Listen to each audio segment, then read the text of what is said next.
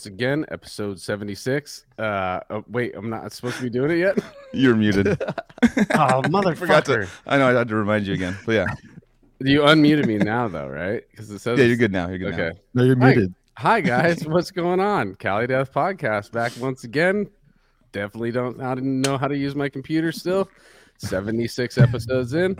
Um yeah, what's going down Thursday night? My resident homies with me as always, Joel, Joseph, and Casey. What's going down, brothers? What up? And uh tonight we're joined by uh Mike Caputo, a fucking sick ass drummer, dude. I had I had a really good time with uh Desecrate the Faith today. We'll get into that uh later on. But yeah, dude, we're here as always. Um, nobody's here yet on the Twitch, but that's all right. They'll be showing up soon. Thanks to all the subscribers on YouTube. I think we're almost at 1,400 subscribers. That's dope as fuck. We got people here. And uh, oh wait, I'm not looking Six. at it. You got six Okay. people. Nice. Sick. What up, y'all? Fuck yeah, Um, guys. and yeah, dude, and nine over ninety thousand views on the channel total. Like, I'm I'm fucking. I already said like, dude, motherfucker. I'm gonna drink. We're drinking tonight, guys, because we're gonna try and get rid of uh, some of the the filler words that we always say. So, if we uh, uh, like is gonna be a hard one. Joel brought that to my attention. It probably will be very That's gonna be probably the one we have to probably skip. I just said Yeah. this like nine times right there. explain explain this whole thing you started laying on. okay. All right. So minutes ago. the the Good idea. um if i say totally anybody says yeah totally or something like that or no anything that has the word totally in it they have to drink uh if we start off a, s- uh, a sentence with you know it's one of those things where gotta drink these are all or bananas if we call something bananas we gotta drink if we say insane we gotta drink so if you're gonna play this with us at home, you got a refreshment. Pick a host and uh, watch what comes out of that person's mouth. And if they they flub it up, dude, you got to drink with us. You only pick one host, not like the whole. Or yeah, I mean, yeah, you can pick all the whole thing. I- Then you're just gonna be fucking ripped. Depends how, how fast you want to. Yeah, I guess yeah. yeah, pick as many hosts as you want, depending on your intake that you want of your refreshment. But yeah, dude, um, always here, ready to fucking get it going. Um, Joel, or I mean not Joel, Casey, you got uh somebody you want to plug real quick? Yes, I do. So it is my friend uh, Blake Plumley's birthday today from Blake's Drum Shop. Blake's the it out, man. He's the man. He uh he's good friends with a lot of sick drummers, and he uh he frequently meet, meets up with Dave McGraw from Cattle, and he just met him like last week and bought a bunch of stuff from him, and it's got those crazy pedals that I can't pronounce the name. That I think you have. that You play those. They're from I do have right? it. Czarcie Kopyto. Yeah. That's how you say it. Nice. Cool. Those are sick. We'll talk about that. But anyways, uh yeah, uh Blake, it's his 40th birthday today. Happy birthday, homie. And uh repping his stuff. But yeah, I've gotten a lot of drum stuff from him. He's a sick uh drum shop salesman man. And he uh he does mostly online sales through his uh eBay page. And this is pretty fucking cool, man. Check this out real fast. So I go see. Do this right. Did you have it on there before? Um, yeah. There So is. here, that's his like eBay page. That that's the place to go. It's like based out of Encinitas, but he does mostly online sales and sells like that's a crazy kit. You The got one of North Drums. Dude, I saw him post that on Instagram. I Yeah. wanted these so bad. what the hell are those? They're insane. Those are sick. Uh, that band, uh, Up- Upsilon Acrux, pl- played those when I saw them back in the Oh, day. Oh, sick! Um, yeah, those things are crazy. But um, he uh collects like rare kind of stuff, and he uh, also has collected multiple Megadeth like official kits that were used on the tours and stuff. So this one was apparently used on the uh, Endgame tour. Um, and you can see all the it's a, like a D drum kit. It's pretty cool. then like this is sa- signed by Dave Mustaine. To just I guess I don't know Crazy. someone else that bought it. That's Blake, but this is the certificate and all that shit. So, anyways, it's kind of cool. Like he has a ton of rad stuff. So, anyways, happy birthday, Blake. That's my shout out, bro. If you want drum Happy gear, birthday, Blake! check out and I, I hung out with him at Casey's birthday party last month, and he gave me the whole spiel on all his Dave Mustaine memorabilia, and and that is Chris Beatty's favorite musician. So he was having a blast No shit. learning about all this. Yeah. Yeah. Well, I can't say Yeah. that. I just know that he was like a Megadeth kid. But well, uh, uh, I'm going to his birthday party on Saturday, well, and you're uh, cool. he, uh, I know, dude, I'm sick. But uh, he, uh, dude, he has a guitar that was Dave Mustaine's guitar, and he like he's been saying forever. He's like, "You got to play it, you got to try it." I'm like, "All right." So, I guess maybe there'll be some, you know, mojo juice that'll come into me spiritually. Yeah. Anyways, make it a throw. Juice. Shout out to Chris Beatty real quick, doing our intro and getting fucking sick gigs and doing sick music with the professor. Fuck yeah. He's Yeah, in the. Zenith Passage now, and he's going to be playing live the four Cali shows that they're doing with Warforged, um, Fallujah, and Rivers of Nihil. Dude, I want to go to that. Alluvial's on that too, right? And Alluvial, I was Alluvial, like, yeah, God yeah. damn it. Yeah, dude, there's so many people cool. that I would see That's that such a night. killer tour. Yeah, it's insane. It's the And best. it's a tour. Friday, isn't it? A Friday night in Berkeley too, at the Cornerstone Cornerstone Brewery. I think that's Probably, yeah. Sounds right. Never been there, but I hear really good things about it. And then speaking of amazing tours hitting the Bay, uh, tomorrow night, I'm sure Joel is going to see Yeah. Yep. Archspire Entheos. Yep. It looks like someone saw that yesterday. I think the first show was yesterday right here. Yeah. Um, yeah, but uh, Entheos got stuck, right? In Wyoming, as all places. Conspicuously no. absent is Entheos from that list of bands because they didn't make it yet. Yep, definitely. That was a bummer. I mean, we've we've run the gauntlet with Wyoming. Wyoming does stop a lot of bands because they don't take care of their roads. And uh, once you get to like Utah or something like that, then it finally like starts clearing up, and you can actually they take care. They actually salt their roads, so you can actually Yeah. tour again. Wyoming is like the Ber- Bermuda Triangle for like touring bands or something. yeah, Yeah. yeah. We've definitely spent nights at truck stops there just because Yeah. we can't leave. But uh, yeah, they're making they're jumping on tonight. I think they're probably playing right now as we speak. Um, in uh, Portland, and then tomorrow is going to be like a homecoming um, since uh, Navene and Chaney moved away. And the first they sold it out immediately in the in the atrium. They sold it out super quickly, and they moved it to the the main room and opened up a bunch more tickets. No So- way. Sick. yeah, yeah. So now there's tickets available again, and and I heard those are going fast. And I have people because they're not playing Sacramento or anything. So all the people from Sacramento Mm. are shooting down. All the people from the Bay Area are shooting down. So it's actually Yeah. going to be a huge show. Yeah. I just uh, was in Kyle from the band Archaeologists uh, Twitch stream, and then Sigma Caldera just Mm-hmm. rated him. And then they were all talking about how they're going to go to the Santa Cruz show tomorrow. So you'll see them all there. Oh man. So many people. be a homie yeah. fest. Maybe I should go. I should just drive up all day. Or Yeah, leave it's at like gonna- 5 a.m. Maybe I'll make it. Yeah. And then uh, on Monday, I'm gonna go see the uh, the Deftones and Gojira at at the Bill Graham Civic Auditorium, which I've never been to. I've heard it's pretty cool. Oh, you nice. guys ever seen shows there? In Sa- is that San Francisco? Yeah, it's like oh, the. I have actually never been there. I've walked by it a bunch when I lived down there, but yeah, I've never Yeah. actually been in there. Yeah. I heard it's like you're it's kind of legendary. I think, right? I think it might be kind of a It legendary is. spot. Oh yeah, totally. Yeah. But fuck Last yeah. time I saw Gojira in San Fran was at the Fillmore, and that was one of my top five shows. So Yeah, this is this has been cool watching all the post COVID um, shows like blow up because everyone's been fucking waiting so- and like they're selling mhm. out. Like you have to get your tickets early now. Like I bought tickets for Deftones in Vegas. I was gonna go and I resold them for like over almost three times as much as I bought them for because people were like. I paid Jesus. two hundred fifty bucks, and I got, almost got like a like I got like eight hundred bucks or something for them. Jesus. Yeah. like Yeah. yeah, Shows have been were like- exploding. Like I've done like three or four tours since COVID, like or since touring came back up, and like pretty much every show is just banging. yeah. yeah, No, everyone's Sick. super stoked to get back, so this is the time. But anyway, Because back on. if you the, think uh, about you think about it, it was even uh, people that didn't go to shows. You know, they they weren't really going to shows before, but as soon as it wasn't an option, you know, that ma- made them want to come back and go to live stuff too. So there's the people who fell off the wagon for a little bit and jump back on after COVID too. definitely, definitely. I mean, I know I'm I'm, I'm seeing a lot more shows that I'm wanting to m- make happen before the pandemic. I really wasn't a show goer for a while. You know, Yeah. Yeah, now you're just like you just want to get there now. Yeah, like I want to go to that ominous. Don't anyways. anymore, Anyways. bro. I, I'm trying to change my lingo. It's one of But those yeah. things that I want to go to Santa Cruz for ominous room too. All right, enough of that. I'll see you there. I'll see you there too. dude, that's a Friday too. Maybe I'll sleep on your next to you, Joel, in your bed. Fuck yeah.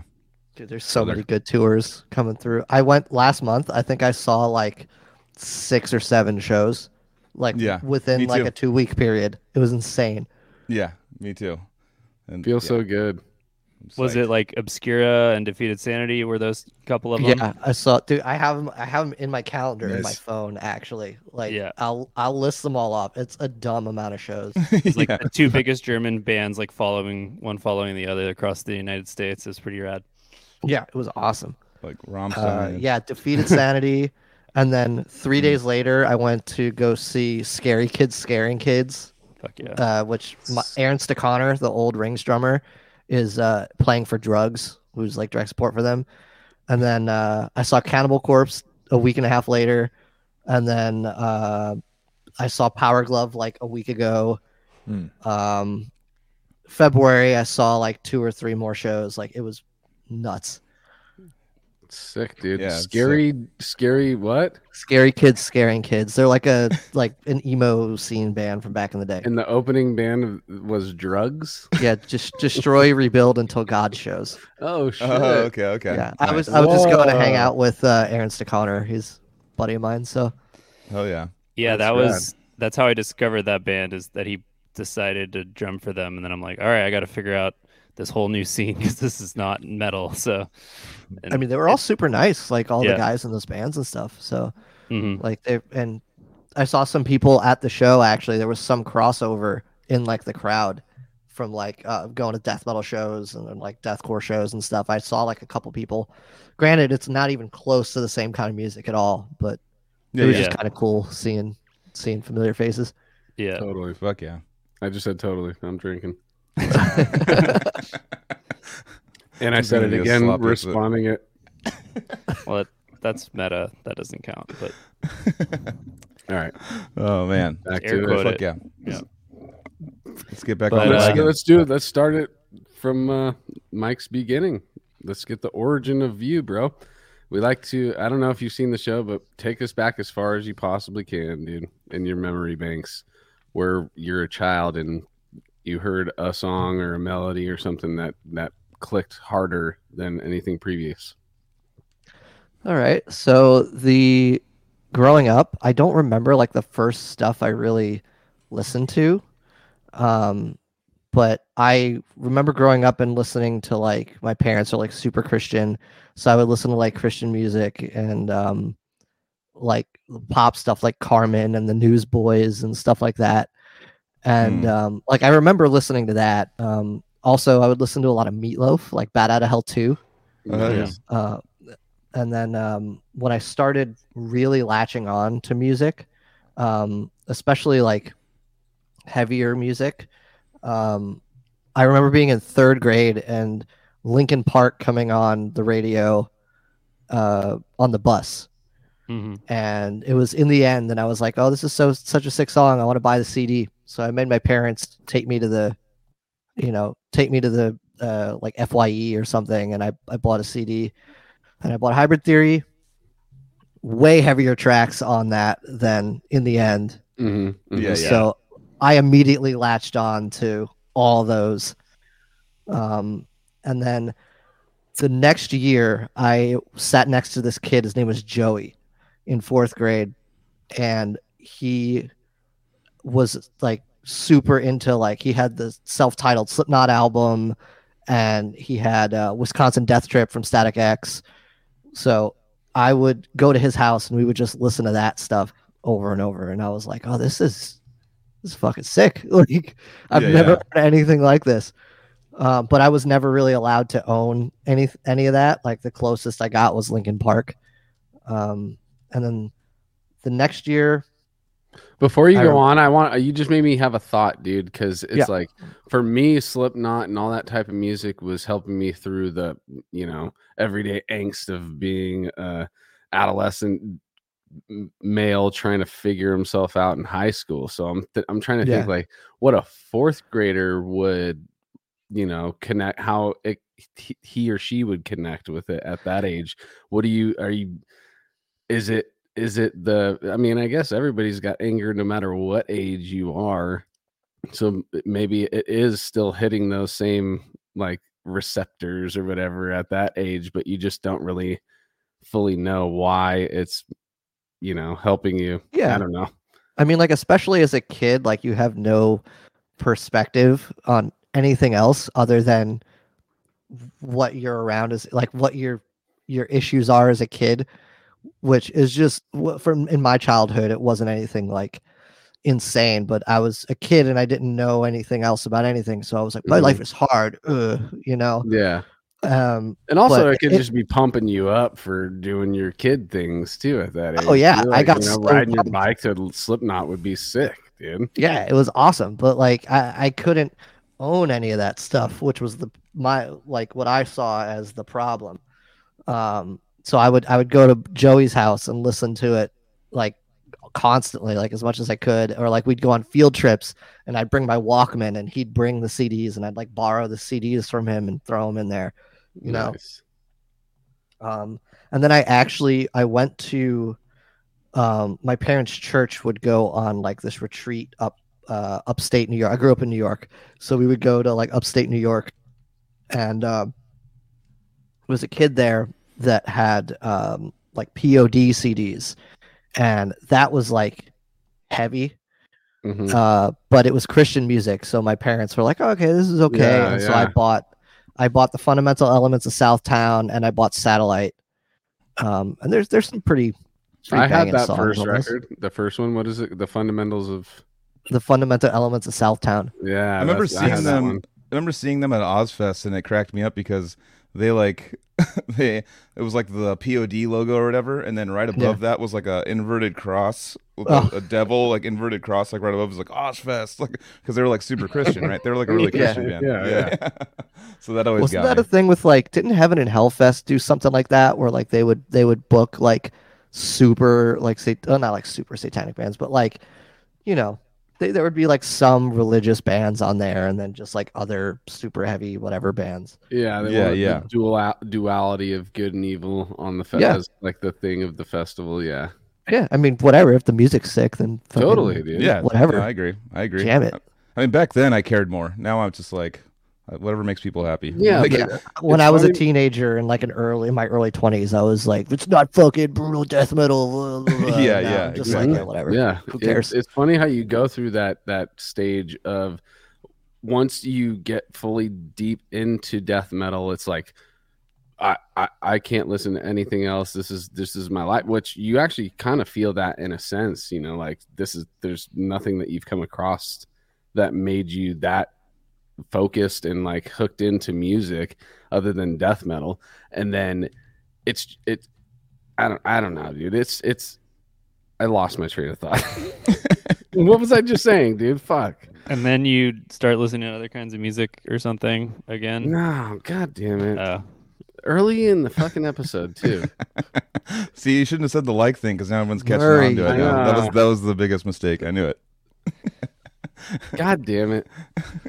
I wanted to make this fun. Ah, dude, it's just one of those things. Like I don't know, like when hell I don't yeah. know, you know, it just comes out of nowhere, dude. You know, it's like I, I was thinking about that, not to just to segue a little bit from the story, but I was literally before, literally, literally, I say it a million times too, but like getting like getting a vocal, some sort of like a speech therapist or something to like un Santa Cruz me a little bit because I'm just so like like Santa Cruz. You know what I mean?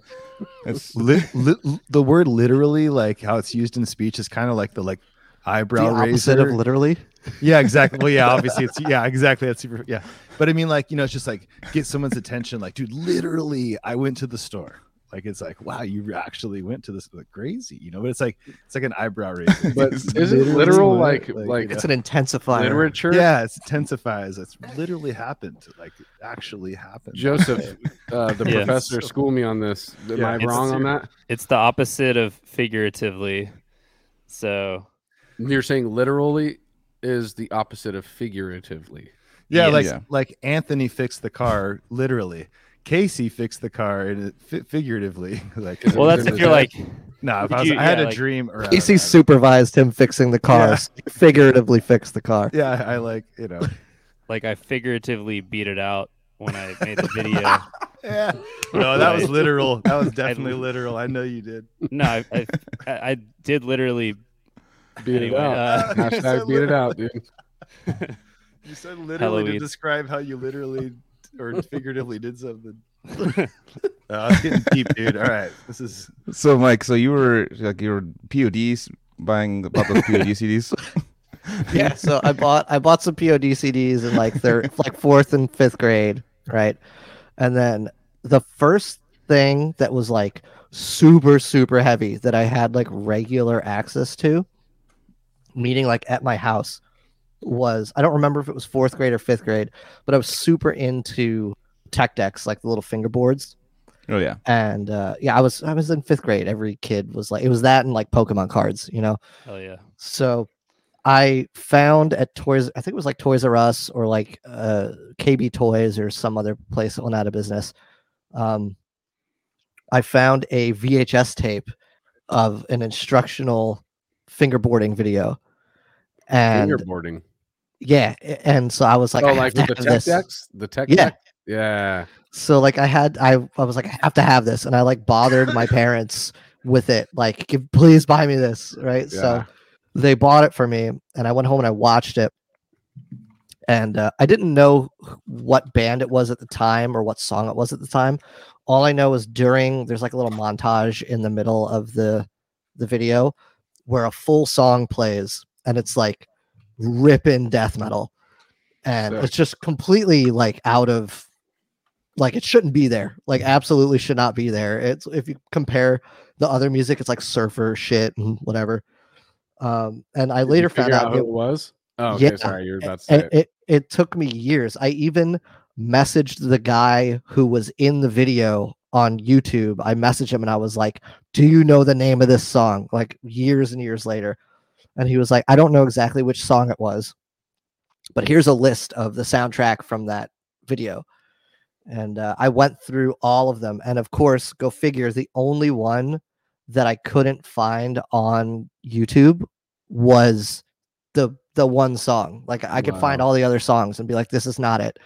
Um, and i eventually found the full album. It's a, a band from japan called hellchild Oh, and I've uh, heard of them. Yeah. yeah, it was the song "In Search of the Scattered" off of I think it's called "Circulating Contradictions" is the name of the album. Trip. And super cutty. It's fucking brutal, dude. Like it should not be on a video marketed to kids. Like it's Yeah. insane.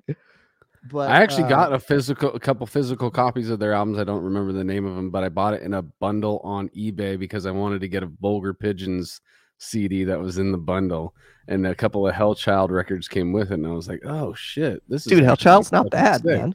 Yeah, Yeah, so I got it's I was, grindy, right? It's got it's got some It's like- grindy elements. Yeah, yeah, it's like grindy and thrashy, but it's also got like super guttural like vocals. Like I can't even.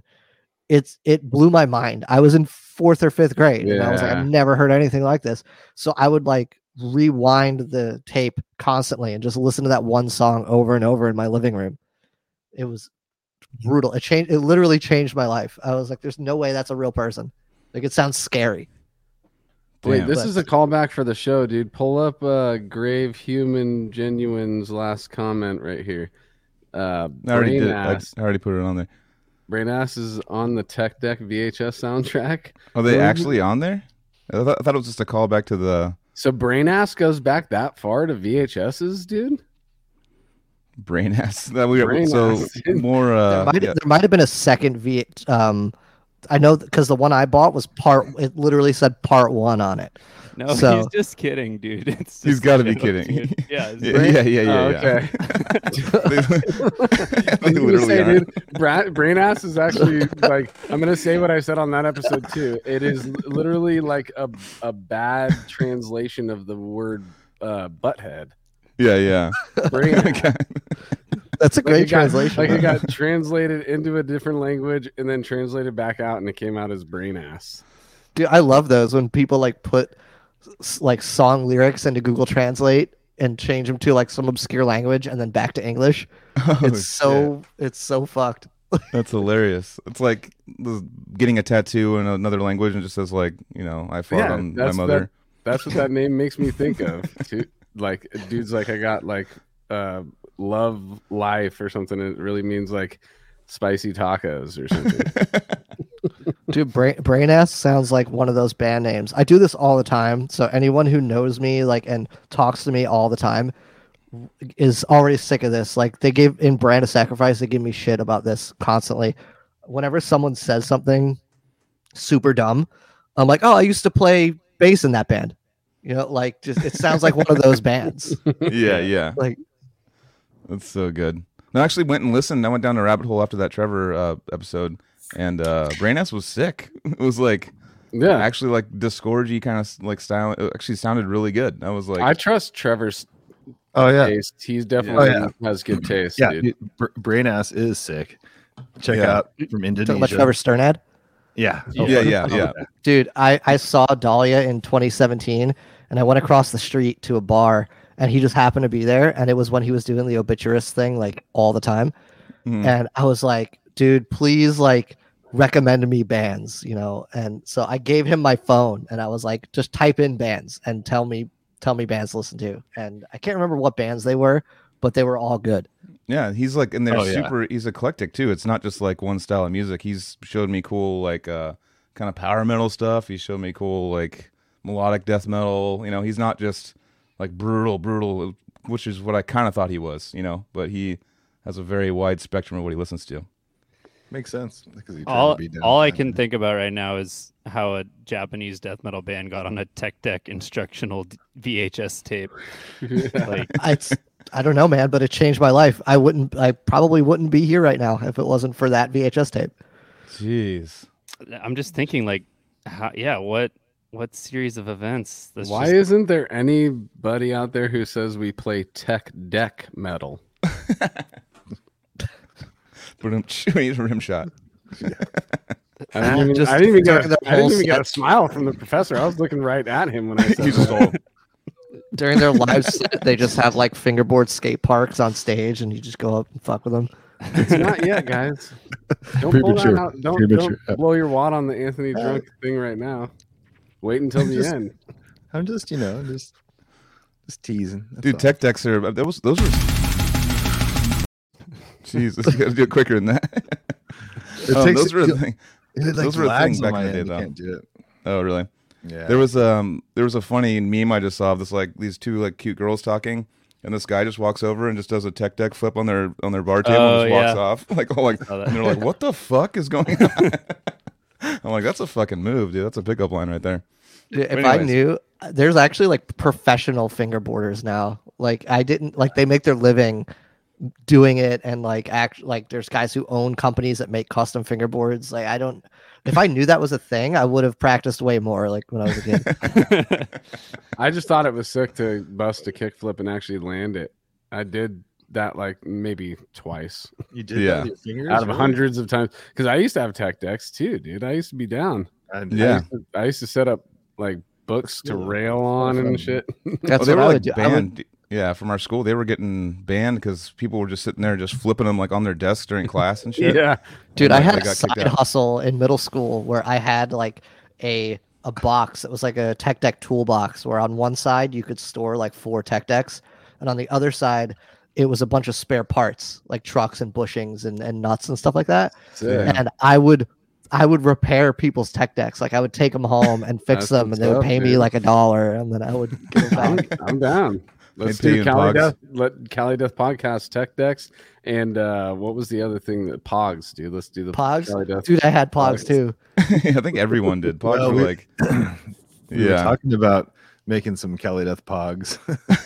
You're cali death podcast Dude, I mean, the look at, podcast. Sandal- look at with look the at sandal Joel, slammer, dude. The sandal with the slammer. sandal slammer, dude. You know the sandal slammer, but it's like two sandals. One like, side has designed the, like at the logo, right next to Joel's yeah. head, and then the other side is just a Dude, pair of sandals. Pogs were fucking fun as fuck, dude. Yeah, yeah. But it was they- gambling it's- for kids. It It's was. funny because they But weren't really though. If you think about it, I but the- to, us, to, to us at the time though, everyone was doing it, so it was There fun because this- you know what all we're doing is flipping. culture around it is what made it fun Oh, yeah, dude. exactly. If you just see pogs on their own, you're like, this shit's dumb. Well, And like Pogs was get, like, like it was pickup jacks or what was it? When you bounce the ball and pick up the what Jacks. call that ja- or just Yeah, jacks. did Yeah, that one too. That, that that's like that's like what our parent that's our parents' Pogs basically. Yeah. Those, you know? which actually is a more. It's kind of more advanced than doing Pogs, I think, too. Yeah, yeah, yeah. They'd make up jacks. stupid rules like, oh, you you touch the table wrong, I get your Pog. You know, they'd make up Like like those dumb rules. Uh, That's what But kids do, kids- though. Yeah, yeah, no, totally. Yeah, yeah. playing for keeps and shit. Whatever, dude. I miss Pogs still. Like every Dude, day. This is I, I I I know we keep getting further and further away we from where we started, weeds, but dude. We call the- this the weeds. Super there was a you know what I I talked to I had a slight conversation about today that s- uh, some people remember uh soaps. Do you guys remember oh, soaps? soap shoes. Yeah, Oh, the yeah. So they You could- there's a new company that's making shoes that are basically soaps.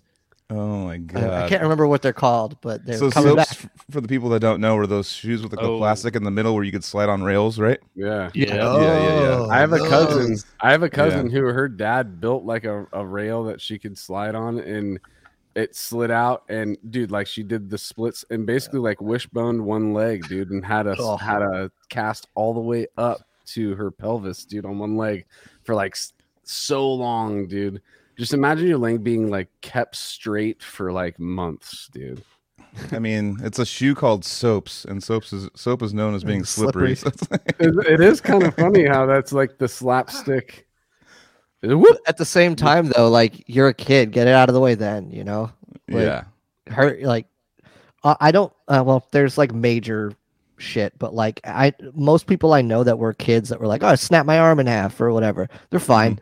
Yeah You know, They're you do fine that now, as yeah. adult, you're just ruined. Like yeah I'm 30. Yeah, If. I broke my arm, I it would be over That's- for like like, a year. Dude, like- my it's like son broke his skateboarding, dude. elbow falling off the monk the monkey bars and literally like never felt pain throughout the whole entire recovery. He was just like bummed that he had to be in the cast. yeah, And but me when when I break something like in, later on in life, it was like a long recovery to get it back to normal. And still like those things are not the same that I've broken, you know? It's my Definitely. dick, guys. It's my dick. I was say, like a- any of my friends that like get back into skateboarding that like did, used to be all sick at it and like now they haven't done it in a long time they get back into it it's like it's bad dude it's like a lot I used to rollerblade when I was younger, and I, yeah, I did- I, s- I I bought a new pair like to get back into it over the pandemic, and then I was like, wait a second, I have no fucking health loved it. insurance. I already Yeah. have, I already have a bad ankle from Mhm. rollerblading, Mhm. right? so yeah I have no health insurance, and I just can't do this. Like if if I Yeah. fall and you know if I snap my ankle or I break a finger or something, I felt I'm so ne- sick in rollerblades, dude. When Oh, I first yeah. got my They're so rollerblades. i had lightning TRS's dude I have an update from Twitch. Uh, Grave Human Genuine just gifted a tier one sub to none other than Mike Caputo drums. hey, that's Oh. me. Hold on, I thank you I got a subscription badge. Boom. now, dude. boom. Thanks, that. buddy. Oh yeah. I got to. I, you must you. thank them in the chat. Thank Nice. you, Grave Human. yeah. Thanks a lot, man.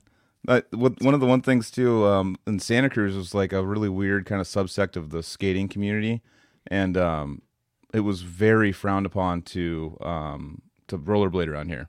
Like a few because it was so hardcore, like focused on skating, like people would get beat up for having rollerblades. When we were Would you say kid. the rollerbladers were akin So to the boogie Cruz. boarders? Yeah, yeah, boogie Rollerblades and- boards. Yep. Same dick thing. draggers Yeah, rollerblading was dick cool for like a small, fruit booters. like a small window of time. Rollerblading was cool, Yeah. and Yeah. then it got like Dude. su- it was really lame, and then it got super cool, and then it got really lame again. dude Yeah. Now it's just kind of in between. Like there is some people forget it insane, exists. insane documentaries about it on youtube about dude it's crazy like it was like rollerblading? Oh, dude, like the skaters, like like just sabotage the whole industry. It was like kind of actually kind of amazing. It's like success. They successfully ruined an industry because rollerblading was selling like from like whatever it was, like ninety two to ninety seven, whatever the fuck years. It was like s- far outselling like any sport, like skating, surfing, any of that kind of shit, or something. I don't know, whatever. Don't quote me on it, but yeah, watch. There's some search documentaries. I can't remember which one, but Mhm. That's true. it's tripping, dude. interesting, dude. Uh, Yeah. Let people roll around however they want to roll, dude. Whether it be on Yeah, yeah. skates or a I mean, bike nobody or- did that with boogie boarders or bodyboard, whatever it's called. You know, like what are, what are boogie boarders called? Dick draggers. Yeah, yeah. what- like I mean, like what what other sport has been just like? I mean, skiing, snowboarding, they all coexist, but rollerblading was like deleted. Like it's like it was canceled, dude. Oh, they tried so hard to get rid of it. Like I think they it went out, canceled- They did. They did. yeah, skateboarders went out of their way to ruin oh, rollerblading. yeah. yeah. Oh, dude, they made it. I remember going to the skate park in YMCA and in Sanitas down here, and I was, you know, that's like the 90s. I was rollerblading for sure. And like it got to a point all of a sudden one year, like we were getting like pushed and like in fights and like, and I'm like all young, like, oh, I don't want to, you guys are like in high school and I'm like tw- 11, you know? Yeah. So I'm like, whatever, I'm out of here. But it got like, it got super, yeah, like it. I used to beat cool. beat rollerbladers up. No, I'm Oh, just kidding. dude, I'm sure you did, Joseph. Yeah. No, one thing about the the rollerblades that were always tough for me was the uh when they wore the JNCO pants that covered the Oh, rollerblades. it's that the was like, worst. looked like they're just like floating, like they're just like I mean, I kind of think it deserved to die though. Like, yeah, Yeah. yeah. but No, I think it's sure. It's the funny, opposite now. interesting. Yeah. Like No, with, no. with the pants, it's opposite now. Like a lot of Yeah. rollerbladers wear like skinny jeans because it Yeah. looks like more steezy. Oh, dude, I that's thought you gonna it say speedos. Like Yeah. they wear speedos now because you know it's like the opposite of the Yo, JNCOs. I, I I, I were used realized short shorts. That's what it was in the documentary. That's what pissed the skaters off. Is like so before rollerblading for years was around in the 80s and stuff and whatever, like, and they'd wear all the neon stuff and they're like, yeah, and like knee pads and shit. And it was like totally fucking they didn't care. They're like, yeah, let them do their thing. Like they're rollerblading and like guys on Venice Beach with the muscles and doing 360s and shit. And like fucking like, yeah, it was like neon stuff, you know. But it was when the rollerblading industry started to like like copy the skate industry, like with like Bones and all the different like companies that were trying to look like skater Oh, shit okay. and like we're way outselling all the skater companies and shit. That's when they were like, "Oh, you fucking, you done fucked up," and then they fucking like, Yeah, yeah. like just ran. Did they like were? Yeah, it was bad. Dude. They got, they got taken off the X Games. It was like '97. When the X Games thing happened, do you know how they found out? Is they brought in like one of the guys who was like representing the rollerblading community, Yeah. and they had like a meeting of like all the sports or whatever, and they basically said, "Oh, well, we need roller a rollerblader there to like film the skateboarders on in the skate park." like during the skate park events and the BMXers during the skate park events. he's blading and have a rollerblading event. So they would just blade and just film Yeah. everybody, Yeah, and that's how they got rid of them in the X Games. That's savage. really? Yeah, This is so fascinating. Fucking turf shit, dude. Yeah. Dude, I used to be a rollerblader, man. I know about the shit. Like, yeah, yeah. I was just a lame scooter kid, as as someone mentioned. I had my Razor scooter. Jesus, dude. Did anyone Yeah, those else I also those had a razor scooter gone. as a child. I did that gone. until I got into skateboarding for a little bit. Yeah, yeah. But, uh, skateboarding was just uh, was one of those. It's one of those things um, where For sure. um, you definitely like would, f- I would just fall. I would literally fall on my like constantly, and Literally. hurt so bad, literally. And I was like, "What's something else I could do that's like not falling all the time?" Because all my friends are like semi-pro. I would go surfing and stuff with friends with l- people that are pros. They're fucking pros now, and like Yeah. they would take me out and just like catch all these sick waves and shit, and I'd just be like, ah, and like be falling on the big Doyle boards, like those big. They're basically like like uh, big uh, On the kayaks, but they're they're they're uh, just be Like big the foam boards. paddleboard type deal. Yeah, yeah, it's like I that. hate and- yeah, I would just eat shit, and they were just like carving it up all cool, and I'm like, sick, dude. I'm the fucking fall guy. This is awesome. I think uh, you know that surfer Nat Young. We, Um, Yeah, we yeah. got caught in a rip current, I Murray. think I, yeah, I went to the weeds now. high school with Nat Young. Yeah, You went to high school with him? I'm pretty sure. I definitely have been hearing about him my entire life, and now he's like up against fucking Kelly Slater or whatever. in, like, Kelly Slater. So Kelly shout out to Dan Kenny. Um, I think it was Dan Kenny. It was Dan Kenny that made Yeah, this it up. He was yeah. like, he was like for I don't know, uh, six months or something. Whenever I'd call him, he would uh instead of see see you later on the phone, he'd be like, "All right, dude, Kelly Slater," and just hang up the phone. Kelly The Slater first- was the first, like, so big- long, yeah. The first, I can kind of drag us back here. The first big tour I ever Nice. did, like major tour, was with Suicide Silence and Dan Kenny. oh yeah, and Sick. so it was six weeks of just me talking to Dan Kenny about okay, well, what's the greatest death metal record of all time? And Oh, that yeah. was it. Yep. So and he was always like bleeding profusely, Gorgasm, best Yeah. death metal record ever. yeah, And so we just have arguments. It was six weeks straight of that. yeah. That's what. That's- yeah, he that's- get, he loves those arguments. He still calls me to this day, and we'll talk, and he'll just have those conversations with me. Like how many? Mm-hmm. Like I've known him for like 15, 20 years, and he's still. I don't know, dude. I think Gorgasm's still the sick. And I'm like, like I mean, they're pretty, they're pretty fucking I- sick. Can I give they are myself some shameless self promotion here? Slash, Go for it. I dude, I uh, you guys see the Chicago Domination Fest lineup reveal this Yes. week? No, I Till didn't. Violently Vomit is we're headlining Oh yeah, I did see that. over over Gorgasm right, Oh, right, right shit. before us. I'm like, Hell are you fucking kidding me? I have to go on stage after Gorgasm? Like, oh my God. god. Well, yeah, dude, With, you're, you're the uh, only you're the only way people can hear Discord's drums live right now, dude. That's awesome, man. Congrats on that. It's gonna be That's insane. very sick. It, I'm I'm extremely excited, but I'm also extremely nervous, and uh, I just know Matt Kilner is gonna absolutely crush it. And then Oh, I have yeah. to Matt get up Killer there and- Kilner, dude. He's so Matt good. Killer Kilner, dude.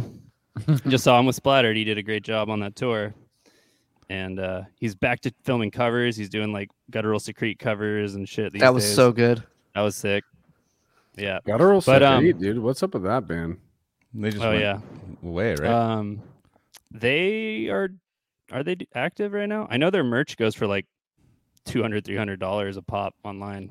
Yeah, I haven't seen them play or book any shows, but I mean, I know Fitz is. I'm pretty sure Fitz is still playing drums. I don't know what he's doing. And then Yeah.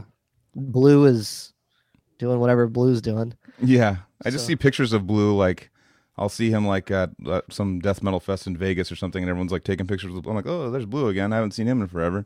But Yeah. um, I They went to a rad band. Vegas in 2019, I think. 20 mhm.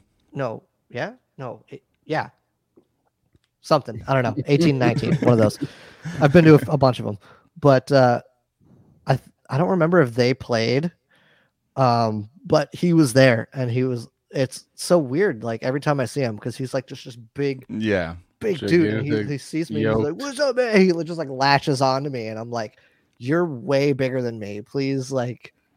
Just I know, hanging he, on. he me." makes me he makes me mad just the fact that like he's just like you look at him like you're, you're fucking like a hot dude man like Yeah. you're a death metal singer He's all a like buff like dude all tattooed up like looks like a model but I'm just like get the fuck out of here with dude the like, with the nice hair and the yeah the like, nice flowing hair I'm Bro, like it's not fair, dude. Uh, yeah I get mad I'm like dude can you ugly up a little bit like save some for This is death metal, dude. You're not supposed to be pretty.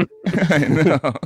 and he's just surrounded with people that were girls that want to talk to him I'm like I if I was a girl I would do that too I get it. yeah, it he's the only hot dude at the fucking death Joel sounds like, like- Joel sounds like that's yeah. He, he, he needs to be. If he was a girl, he'd definitely be down.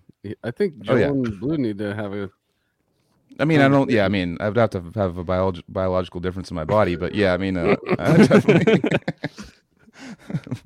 but speaking All of uh, Let's hatch out of these weeds. I think a Yeah, yeah. machete was referenced earlier. Let's fucking swing hard and let's get back Every on episode. track. Let's, Yeah. Yep, yep. Let, let, let, let's beat it out and get back on path. Beat those Yeah. fucking weeds out, dude. Beat them out. So, all right. I think we're last thing I heard, we were still in fourth grade. we were in fifth grade. All right. So, uh, what we'll, happened? we'll move on to middle school. Right, I started. All right. pl- I So you started playing, an drums. instrument. Yeah. Yeah, yeah. So I was I can't remember if I was 12 or 13, right? So my parents bought me this like tabletop electric drum kit. It's just like a box that has pads on it basically and you just put it on the table and whatever. Oh yeah. Um it just sat there for like a year. Like I kind of fucked with it and then I was like, "All right, whatever, next thing." And then I just whatever. then a year later I started like listening to their songs uh, like built into it and i was like oh these Don't- songs are kind of cool i guess and i was able Japanese death metal in, in one of the songs or something. yeah absolutely. No no no. It was like generic like if you look up on youtube too you could find it. It was the yamaha dd50 i think is the model. And there's videos that a guy made of him going through all the songs on the on the thing. But anyway um i found out that there's buttons on the on the the front of it where when you're listening to the song you can push these buttons and it'll pull different parts of the drums out. And you can get rid of the backing music altogether and just listen to drums. Trip. so i was able to like pull like listen to each individual piece of the drums and kind of just put it together like just on my own. And it got to the point where i was just playing these songs just for fun because I, I was a kid i didn't know this was like a thing people did i thought i was just goofing off and like playing and my parents thought I was just listening to music, like dancing or whatever in my room. And it, they walked by and they were like, oh, he's playing these songs. Like, we should probably get him drum lessons or something. So then I started taking drum lessons. And then after six months of drum lessons, they bought me my first kit. And uh, my life was uh, permanently altered like from that day. That's awesome, dude. So the six months of lessons um, were beneficial to you because sometimes when kids get into getting taught, like myself, I get turned away from it when I Yeah, was playing I- piano. I was like, I was lucky to where I was able to like kind of grasp onto like rudiments, uh, just the basic stuff like singles and doubles and paradiddles and flams and whatever, like just the basic stuff. And the first lesson, I did those, and my teacher was like, "Oh, we'll just jump on the kit," and he taught me like two grooves and wrote them out. And so he was like teaching me to read as he was teaching me how to play uh, granted, I don't really use reading anymore, but uh, I'm able to do it if I need to. But the uh, the first lesson was focused on the rudiments and a couple of grooves, and then I would go home and I would practice on my electric kit and just do that for six months until I got a kit. Sick. So then Awesome. you get the live kit. And then how did that, and you say life was forever altered? I was Um, torturing my parents all Yeah, day. yeah.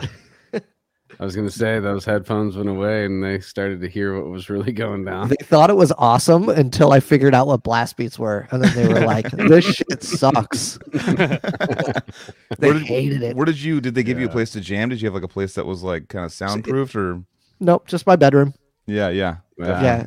And at my bedroom, so first it was my bedroom, then I moved to the room across from my bedroom, which was just kind of like the computer was in there, and like that was just kind of like the media room of the house.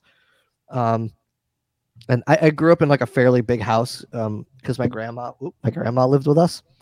So uh, my grandma eventually uh, passed away, and my parents moved from upstairs down to her area Mhm. uh, and I took my drums and I moved it to the old master bedroom. So I had just this giant room, and just a drum kit was in there.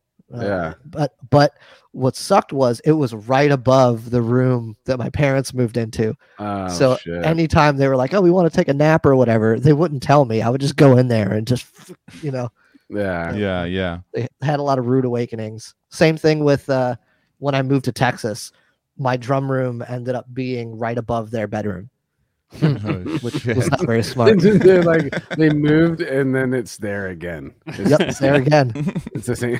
It's the same. Traveled all doesn't- way. As a, obviously they didn't stop you from doing it though, and they No. really in the long run it, it was like okay we. He's home. He's he's learning. We see he's progressing. It may not be something that we necessarily agree with or not agree. Well, they with, liked like me playing. It wasn't yeah, like yeah. they just hated metal, death metal. you know, totally so, So, that's what the part that i'm saying like that that little sliver of it is something that we don't really vibe with but everything else is overpowering enough to where your parents are like you know yeah, he's not out being a delinquent, you know, Yeah. whatever. Yeah, So, he's and he's occupied. progressing at something totally yeah. I mean, granted, I was playing a shitload of video games at the same time. Like that was my whole life was I would just either be playing video games or playing drums. That was it. So cool. even when I went to friends' houses, like I moved when I moved to Texas, my best friend moved around the corner from me. Uh, my best friend from New York, so our families moved to Texas at the same time. So I would just go to his house, and then we would just play Xbox all day. so did you okay this is a side question did it did do uh, either one of your parents work together or is it just like the families are super close and they just decided to make the trek together We, we were just super close. Like we met. dude. I think the story is I was my mom was out with me when I was a kid. I, I was like less than a year old, I'm pretty sure, or mm-hmm. like barely a year old. And we were like out in the library or somewhere. And my now like my friend was there with his mom, and we had the same outfit. And so our mom started talking because we were dressed Wow. exactly the same. Wow Uh, Yeah. And then That- that Isn't that, that. crazy how it's just like that one situation and that the timing of you two converging on the same point in the same outfit? Yeah, I wouldn't be in Texas. Like I might be in like the Carolinas or something because my parents at one point were talking about moving to one of the Carolinas Mhm. until my friend's dad was like, "We're moving to Texas," and my parents were like, "Oh, it's a great idea," and then they did that. so what part of Texas did you move to? Houston, just outside of Houston. Okay, South- and you're still you're still there. You're still there Yeah, I'm still I'm still there. Yeah. Nice, nice. Yeah, I've noticed a lot of people moving. Actually, um, we had a going away kind of thing for a guy that was going to Houston the other day. It seems like a kind of a popular destination. That's like the next one outside of Austin now. You know, like Yeah, I don't like Austin. It's too Yeah. like it's really artsy, which is cool, but it's it's super duper expensive. Um, and it's one of those places where like you got to pay to park everywhere and blah blah blah. Mhm. Like Yeah. I like Houston because all like most tours come through Houston. That's all. I, my whole life is I just sit at home. I'm playing video games, playing drums, or I go to a show. Like I don't really do anything else. yeah, So like most tours that I go to, there's just you go and you park and you walk in. Like there's no you don't have to pay or any of that bullshit. Yeah, so definitely. whereas Austin, definitely- even if you're playing in Austin, it's like oh you got to pay us. Yeah. yeah, yeah. Damn. Damn, that's fucked up. So, uh, so you start playing. Are you- are you uh, starting to jam with people? So you got your you're annoying the shit out of your parents, jamming in the in the upstairs Oh, yeah. right now. So, and then um, when did you start actually incorporating hum- humans into your uh, your beats? Uh, phew, seventh grade, I think seventh or eighth grade. Nice. um, I had a friend around the corner that I'd known since I don't remember when I met him. Maybe like elementary school because he lived around the corner, I guess. Uh, he played guitar and he was into um, like 80s metal and like 90s grunge. So we, it was me, him, a guy that lived on the street behind me who played bass, and then one of our other friends who lived like across town who also played guitar. We would just do covers of uh we did like Smells Like Teen Spirit, we did Breaking the Law, um what's that one Green Day song? Brain Stew, I think. Mhm. Yep, yep. Mhm. Um we did that. Um what else? We do like Hell's Bells, like AC/DC songs and stuff. Uh, we never did any originals, but Those we- are we all were like great. Those are all great starter songs for people jamming together. You just Yeah. Mentioned like Just learning to play awesome people. songs that aren't that hard for people to you know vibe on and get in the same same zone. Yeah, Yeah. they're they're they're pretty like simple songs. You just kind of turn your brain off and play them, and like focus on playing with those people versus like just playing the song. You know what I mean? Yeah. It's it's a good introduction to jamming with people. So Yeah, that, that re- gives you the bug kind of to keep jamming. Like you get the you When you start get the there, feeling jam of with it. people, like make eye contact with people. Everyone's like together and on time and stuff, and then next Yeah, thing you know, it's and- like how do we how do we progress? What do we do? or you can hear mistakes like you're used like or and adjusting if someone makes a mistake you can adjust to them or like you kind of feel each other out based on what's happening you know because it's not going to be perfect every time so yeah, you got to but nobody, to nobody wants the song to stop. That's the thing. So that's it's the number one every- rule never stop playing just Yeah. Yeah. just play It's a Yeah. I've dance. played- It is a dance. yeah dude i've played gigs with you know bands that use like backing tracks and stuff live that um like the laptop will just die and we're Mhm. just like uh, we have no idea what's happening like we're all looking at each other and i'm just i'm like i'm not going to stop playing i'm Yeah. just going to keep playing and you keep playing and then that's Yeah. it so We Start talked about that last week. dude. Just start Yeah. Yeah. improvising. Yeah. No, it wasn't even improvising we just played the rest of the song we were just Oh, you- oh, missing you like nailed it. ambience and stuff Oh, yeah that's cool, fuck whatever Oh yeah. I'm gonna you can do I'm gonna group that's chat with some friends right now, and um, they posted this uh, video. I think they were playing. It's that band. It's a band called Actual Santa Cruz. Is what the Yeah. band's name. You saw that video? Yeah, and they It's like they're so they're playing, and I know it's so bad. So they're playing, and, and they're all jamming and stuff, and um, it looks like they're having some sort of issue. You can kind of see on the stage a little bit, and then they turn around because I guess the drummer might have been off or something, and then they turn around, and then so the vo- the guy stops singing. He turns around, and the vocals are still coming out. oh no I was like, oh my god! It was like. Mm. I mean, I think he was he was singing with the backing track of the vocals, but the backing Yeah. track of the vocals were so fucking loud that Yeah. like it didn't really. He could just be like you know half step off. He could do, be doing minor seconds on there, and and no one would even wouldn't really like even matter. notice. Yeah, because it was just so loud, and it was like, oh, that's that's almost like a band ruiner because you know like bands like um and they've made a good comeback now, but DragonForce actually. So they started off like hot and See them on Saturday. yeah, yeah. No, they're fucking like they're back to doing their thing now. I mean, they've never really left, but they were humongous for a little while, like in the beginning, you know. And Yeah. um, in the Guitar Hero this- days. there, yeah, and there was this one video came out um, of uh, "Bet You Can't Play This," and it was a guitar video, and um, it was just like a kind of a simple, not simple, but it was a gnarly sweep that Herman was doing, and uh, he like he, he did it up to speed and he couldn't do it at all. It was like eh, eh. it wasn't like that crazy of a sweep, you know. And uh, he was drunk. Yeah.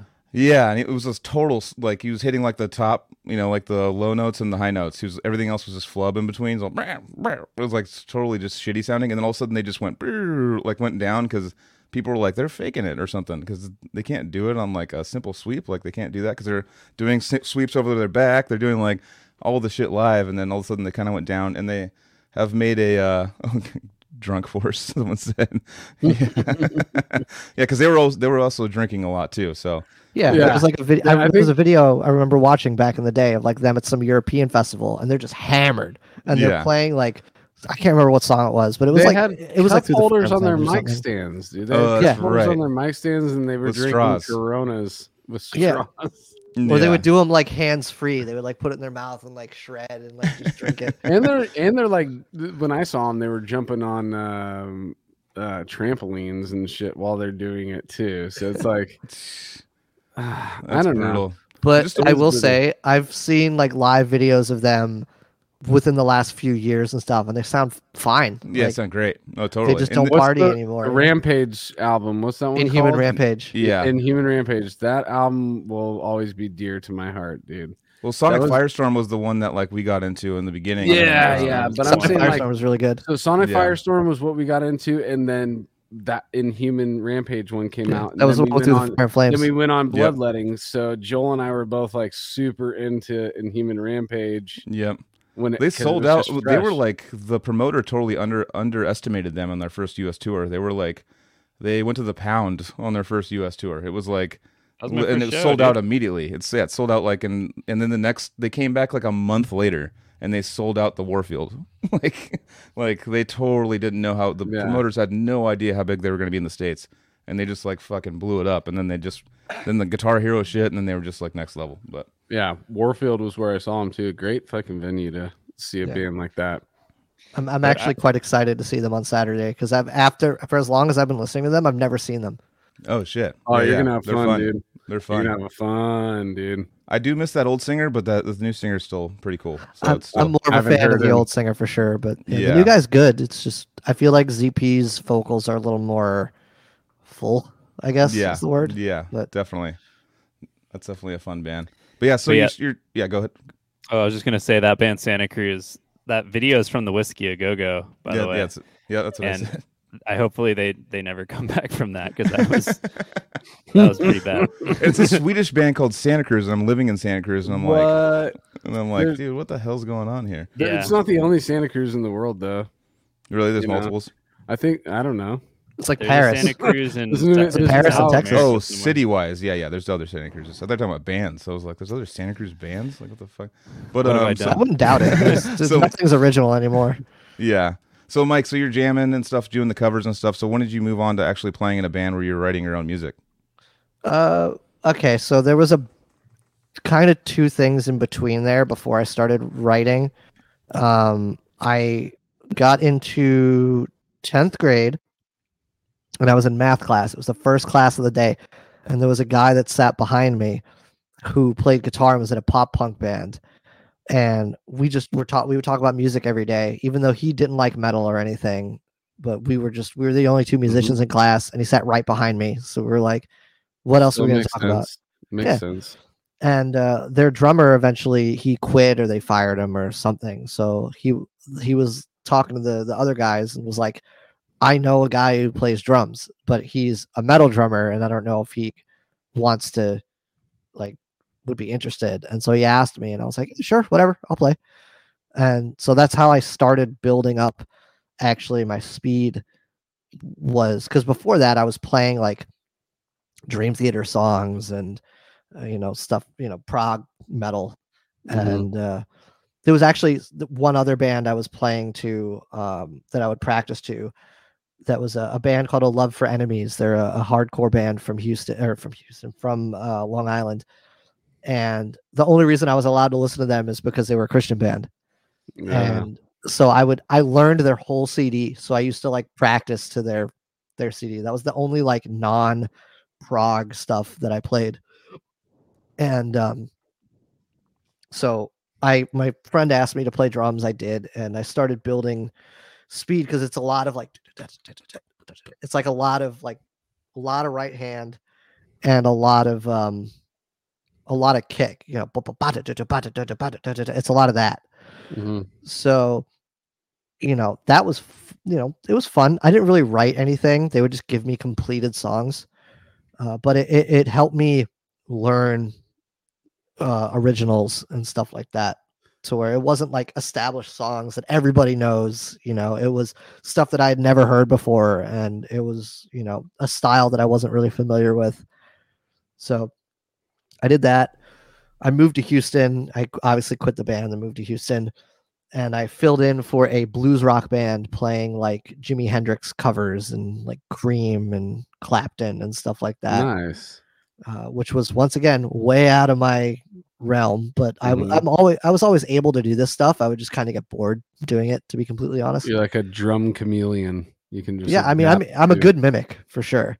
Yeah. that's a, a good skill that I have is most of the time I'm able to, you know, I'm able to make it passable with anything that I But sit being down able to play all those different styles can also be you know or doing all that can be beneficial to you in the long run because you will be able to pull from all of that when you eventually create you yeah, know? absolutely. And and I feel like it helped with just having a solid like timing foundation already because a lot I know a lot of guys who are metal drummers and like that's all they've ever played and their timing is like all over the place because all they do is just like I want to go fast and that's all they care about. Mhm.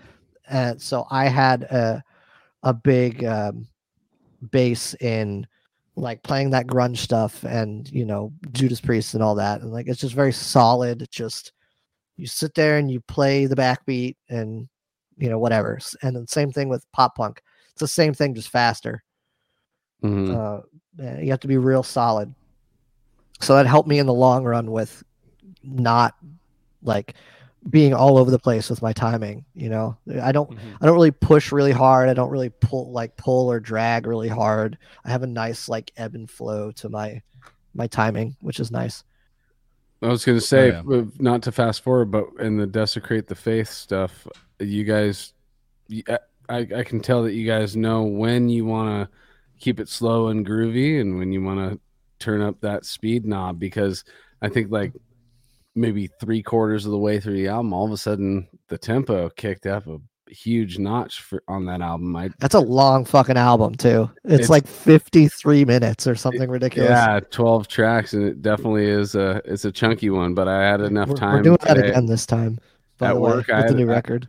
I was able to get through actually all of it on uh, at work today, and it's one of those albums. And again, I'm fast forwarding because we haven't even got to this band yet, but it, it's one of those bands that doesn't uh, shy away from staying in the groove. They they want to they want to really marinate in certain riffs and and and explore them. So let we'll get into exploring that band later. But I was just attributing it to what you were just saying.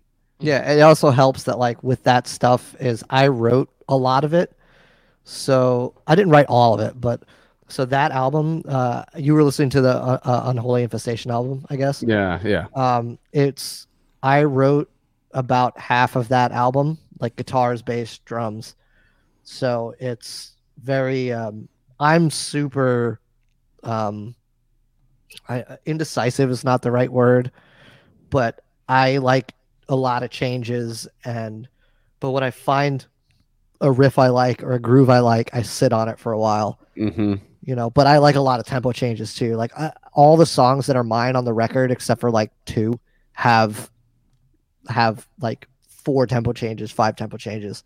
But even when you you talking about like wanting to sit in a riff, you're still you know you're you're getting your shit in on the drums during that riff. The riff will repeat several times but you actually explore your kit throughout that groove the whole time still keeping it within the groove you know Yeah, I, I it's to me like I like Pocket, like Pocket's cool. Like I can listen to dudes like Benny Greb and like Carter McLean like all day where they just sit there and they play they can play two and four all day and I'll be happy. Like they don't even have to play a fill, right? They could play the same thing and it feels great. But I'm the kind of person where like I kind of get bored doing that. So I Mhm, want to mhm. explore how many things within reason can I do like to spice this up without it like wearing out its welcome, you know what I mean? totally dude and that and that actually is i'm gonna drink real quick because i said totally Speaking of, Get it? um but that is that's the same exact feel that i got from listening to that album and, and listening to you specifically on the album is that th- there's a groove that happens and everybody loves to sit in it and the drums are in it as well but you do push the boundaries of how far can i take this groove before we need to get out of it and move on to the next thing yeah, we do that on the on the I mean it's not out yet, but it actually we just finished all the mixing today. But the uh the new record is uh we do the same thing where like you mentioned earlier, there's a lot of fast like like we have the fastest fast stuff we've ever done and then we also have the slowest slow stuff we've ever done. hmm and there's parts on the on the record where this riff just goes on like forever and it's but it's we have like leads for the first time like leads and solos and like you know whatever because we had Mar- marvin from stabbing was in the band. Nice and so he uh he wrote like a bunch of solos and stuff. So we have those in the uh in it so we can we can afford to like sit on riffs for a longer amount of time.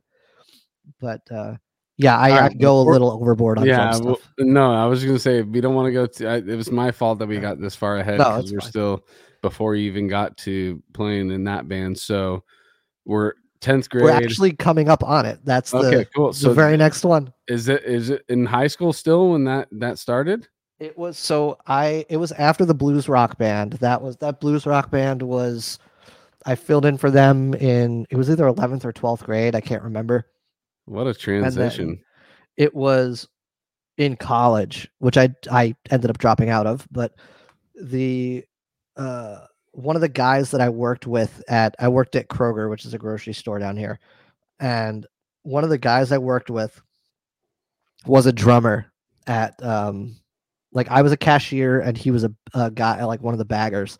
And we I was like, "Oh, you're a drummer. That's sick." And he was into like prog, like Rush and stuff like that. So I was like, "Oh, that's, you know, it's cool." Like he liked Dream Theater too. So we would talk and, you know, whatever. And it turns out his initials are the same as mine. We're both drummers. He lives in my neighborhood. He lives on the street directly behind me, on the same position on the street in the same model house that I lived in. So he was because we would hear this kid, this guy playing drums in my neighborhood that wasn't me. And we would be like, I don't know where that's coming from. It was that guy. wow So he ended up putting a an ad out on Craigslist, like, "Oh, I'm looking to uh, start a band." I introduced him to Meshuggah, by the way. So he was like, put out an ad that was like, "I want to start a band like Meshuggah, like real proggy and heavy, right?" And jedi the grind's favorite band Sorry. This is a rules, if. Jedi's here, this is a no Meshuggah zone. Actually, oh, well, I I'm not taking my shirt off. So, uh, dude, But he actually so- has the no Meshuggah emote that he posts and who's like emote that? Meshuggah like canceled out. It's fucking hilarious. Meshuggah's one of the greatest bands of all time, and I will take that to my grave. i like the But the- groove oh here he is Uh, did he pop no he didn't pop in Oh. anyway, so I introduced that guy to Meshuggah, right? And so he posts an ad on Craigslist, like, I want to start a band. Influences are Rush, Meshuggah, Dream Theater, blah, blah, blah, like all prog stuff. And the original guitar player for Desecrate, who's not in the band anymore, um, hit him up and was like, Hey, I want to start a band. I'm looking for a drummer, but my influences are it was like Black Dahlia Murder, as Blood Runs Black, uh, Cerebral Bore, like stuff like that. And um, my friend from the grocery store was like, I'm not into that really, but this guy is, and he gave him my phone number. and so I just randomly get a text. First of all, I hate when people give out my phone number.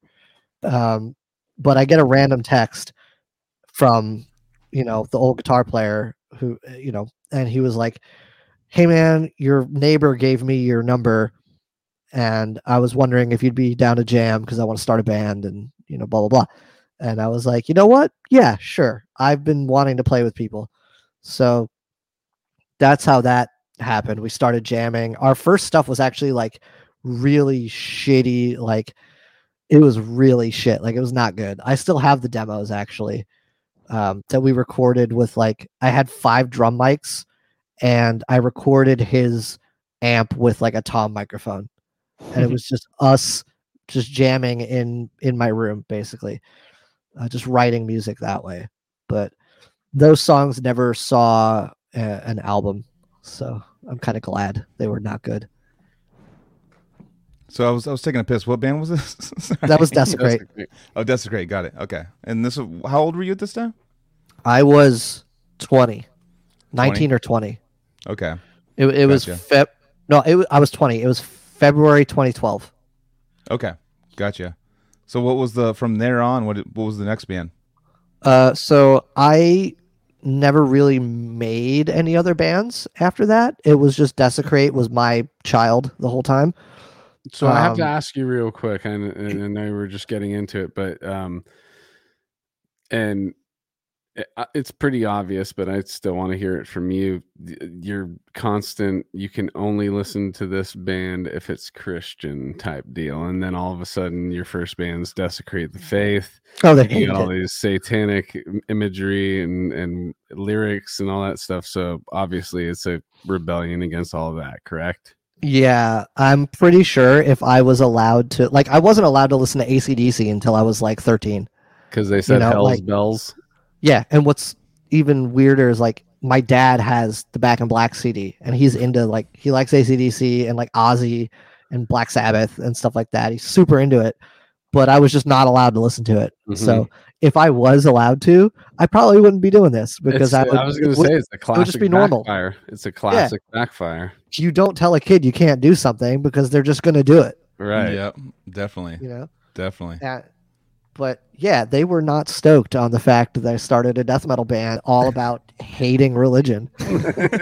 So- but Hey, but I mean, it's it's just it's it's it's the, what the e- sum of the equation. You know. It's, I mean, yeah, it's it, and I didn't even come up with a name. I was it wasn't even my idea. Uh, the guitar, the old guitar player was like, "This is the name of the band," and I was like, "All right." And then we would get vocal like our first vocalist who actually quit before our first show was writing lyrics, and then we obviously threw all his stuff away, and then we got another guy who was kind of writing a mishmash of lyrical subjects, and then we got uh, John Hull from I did guitar in Machia. Uh, he has a solo project called uh, Sadistic Butchering. Um, he's doing another gig currently that I can't talk about. But uh, and then what else? What else has he done? He used to be in Viral Load. He played bass for Viral Load. nice. Um, but yeah, he was like all in on the. He was like the band is desecrate the faith. These lyrics need to be completely like non, like just this is what we're talking about, and that's it. So I was like, all right, whatever. Like I don't. Like, I'm a drummer. I just want to hit stuff. If it sounds brutal, cool, whatever. hmm But yeah, my parents were not happy. Definitely not happy. Yeah. Well, they seem they seem pretty cool. I mean, compared to like you talk about um, the Faceless episode we did with uh, Mike Keene, and uh, what album was it? I think I think it was the last, or it was the Autotheism. Um, he was talking about because his dad's super religi- religious and was talking about like like and he's, he's a really good musician and actually probably the biggest influence on him, you know. And uh, he was talking on the episode about how like hi- like hit for his dad, him writing that album was like all right, like shake hands and like fucking turn around kind of thing. You know, it wasn't like it was such a a big deal for his parents to like deal with his son being like, you know, look, I'm not into religion. This is not my thing.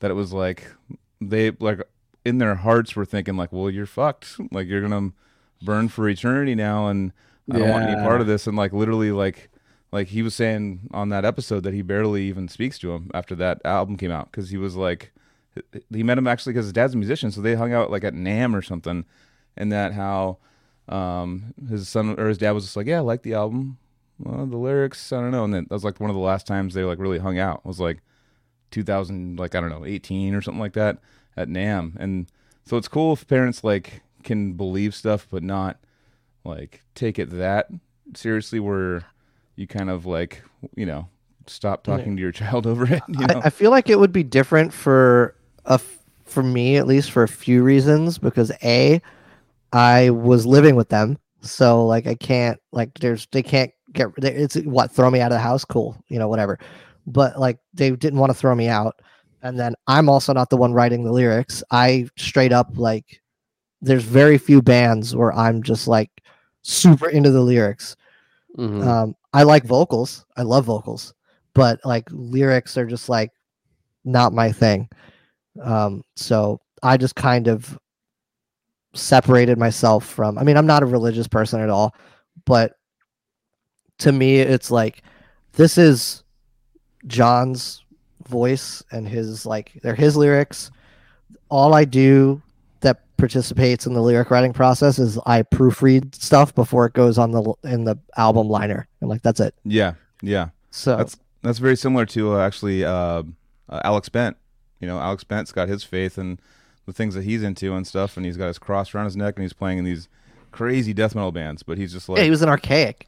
Like, yeah, yeah, he's an Oh, archaic, mhm, yeah, and he literally just, you know, is he's a Christian dude. You know, he's that's what he believes in. That's he j- keeps it to himself. That's for him. His chops fucking- came from gospel Yeah, drumming, yeah, No, gospel totally. chops. yeah, You dude, know? that shit's nuts.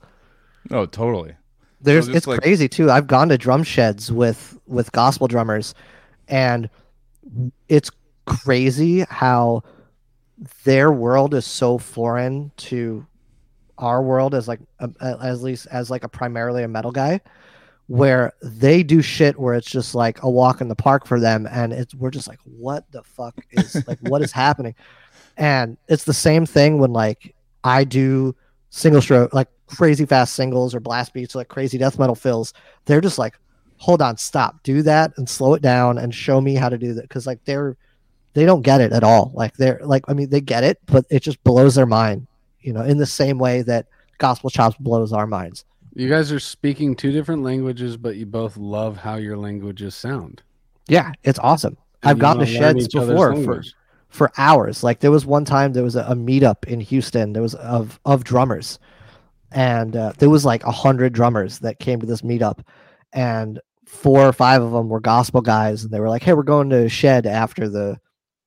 Like after this is done, if you want to come hang out, and I was like, So what's a shed? Guy. What's a shed? Just you just you you hold down a groove. Everyone holds a groove down, and then each person gets like eight bars or sixteen bars, and you just improvise and you just jam basically. Sick. and you just go around the circle or down the line of okay this person gets eight bars okay this person gets eight bars okay this person gets eight Okay. bars um and typically it was um the way we did it was we just picked a tempo and we picked like okay the back beat's going to be here and that was it you the other four guys hold down the back beat and the fifth guy goes nuts for like eight or 16 bars and then it moves like the next person goes so That's it's sick, it's super dude. fun. But it was the same. I was the only metal guy there, and we we were at it Did until you like come? Did five you in the come with morning. the metal? Did you come with the metal for your eight bars? yeah. I mean, I still I have some chops that aren't like death metal chops, Yeah. but they're like super limited, and so I was relying on watching and listening to them, and like kind of trying to pick things out that they were doing, and like that shit was like way above my level, but I could like simplify it hmm and like bring it down to like Yeah. to where I could kind of play it. And there was a click going the whole time too, so it was you know D- it's not like I would get lost or anything. My, Mike, I want to ask you, don't, don't don't you think like with gospel drumming, like that linear stuff that they do, it's like super shredding and fast, like Eric Moore and those kind of guys, like and Alex Bent, who knows him and stuff. But like those guys are just big names in the you know that style. But like, but dude, like, don't you think that kind of stuff like works really good in like metal and shit? Like it's kind of like a a metal kind of thing and like I, I hear it a little bit like like Navene does that stuff you know from Yeah. Entheos and uh and uh and like of course like Hannes you know Grossmann and like in, on the blotted science I hear him doing some linear you know he's always kind of done that with ne- even Necrophagist but what do you think about that influence in metal like It's it's really sick. Uh, the Yeah. only thing I'm gonna be kind of what's not cynical, but it's kind of I don't know where if everybody starts doing it in metal, then it's not cool anymore. Like it's not unique, Mhm. you Oh, know. sure So that's why like that's why those guys sound like those guys. Bent stands out Yeah. because it's in there. Yeah, that's why Alex sounds like Alex. That's why Hannes sounds like him. That's why Lille Gruber sounds Yeah. like Lille Gruber. You know, nobody writes parts like Lille. Nobody. Have you ever heard? Okay, his dad Wolfgang used to drum in a band called Aura or Aura, A U R A, dude, and it was a '70s like prog weird kind of Yeah. jazzy band, dude. And you listen to that and you're like, I know exactly why Lil is a drummer like this, you know. Yeah. Well, I, The I haven't heard it, but I should. I should listen to it. That's a great record. The coolest thing about Lille is that he is such a nerd about the like really gnarly, grindy, like super gnarly death metal. And there's just like an imper like he will never not have that style, but he has so much chops built out of that. And I don't know, like there's like Matt Garstka and Chris Turner and all these guys, and it's like we went to music school, and it's like Lille went to music school, but like his main influence is that thing that no one else has, and that's why he's like Mhm. still his most innovative. But I mean, he's talked on this pod about like, oh, I want to like be more like Matt Garstka, but I also want to be more like Derek Roddy, and like being pulled both ways. And I feel like that's the right place to be right now as a death metal drummer is to try to like pick up on both of those influences. Like we have this underground thing that like gospel doesn't have, and that's like our secret weapon. Mm-hmm. By yeah, the and way, settling in one thing is is the the it's not a good move. You gotta stay fluent and move with with everything. Yeah, you can't just do the same thing over and over because then it's it never like it doesn't evolve. It just becomes it's like okay, I get what's gonna happen now, you know.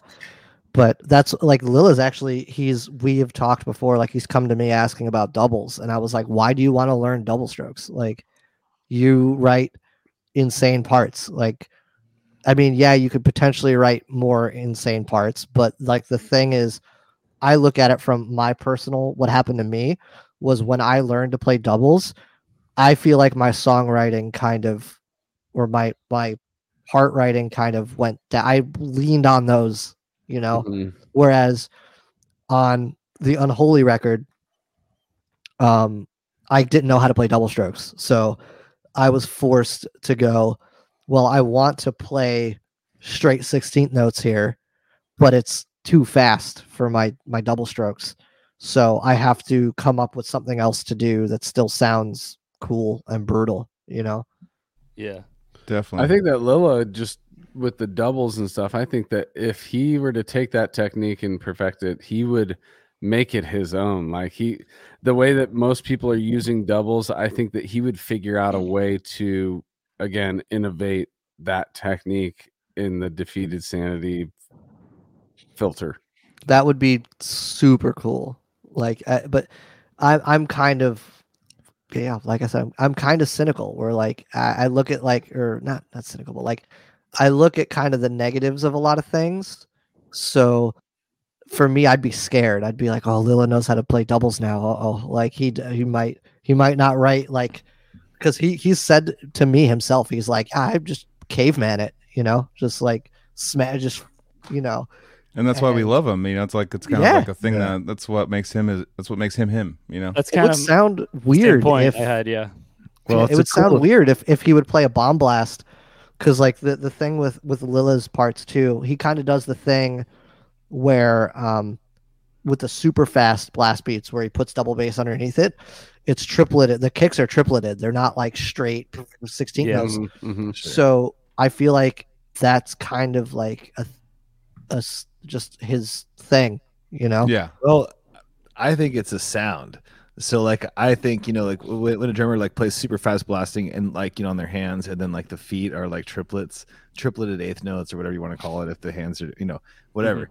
Like it's it's a it's a sound. It just sounds really fucking cool. Like it it, Mhm. it sound it works really good and like you know like back in the day and stuff before everyone everyone was doing double strokes and getting faster and doing like that way like you couldn't always play sixteenths at 280 or whatever or 250 and if you're live like like you might have a song that was recorded at 250 and then live you're playing it at like 270 and trying to do singles and just like you know like it's like barely hanging on and shit Yeah. and so like like doubles like once longstreth kind of started bringing that in that that was my memory of the first person that i really heard doing doubles back in the like the early or the late 2000s or whatever when, An- when Antithesis came out. um, yeah exactly and th- oh yeah dude okay so that's He- the album that, that 2008. was- that's when he was doing it right with Antithesis Yep. and- I think that he was. learned it and he learned it in three months and then recorded Antithesis.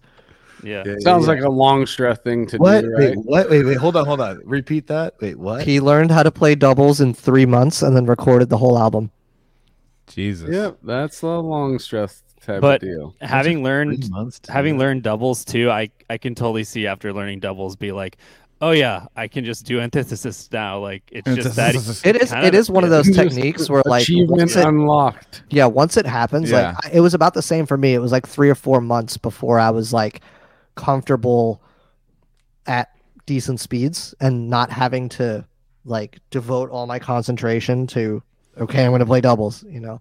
Okay. So it's but once you kind of get it, then it's just you, the sky's the limit, dude. I was doing two two hundred like two fifty BPM in like four months. Yeah, you're really good at it too. Like I was watching your live videos and like it was really solid. Like I was like, God, this is live. It's just like all the way through, just just like it sounded really good, dude. And like that Thanks. one song, uh, what was it? We were talking about it with the pre-pod uh, of Brand of Sacrifice, the Altered Skies. Altered eyes, altered, eyes. Altered, altered eyes. Sorry, altered eyes.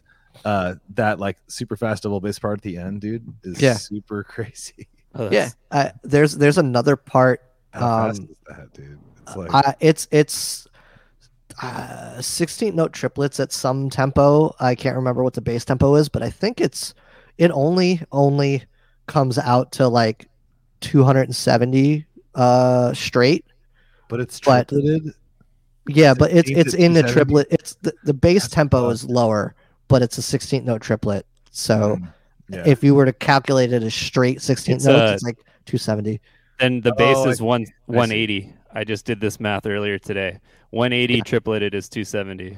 Oh Yeah. yeah, yeah, yeah, for sure. There's That a, makes there's a part Yeah. in another brand song called Animal where I kind of do the same thing where I'm just kind of this is going to sound really bad, but I don't mean it that way. I just get kind of bored with the part. So, um, it's just a backbeat part,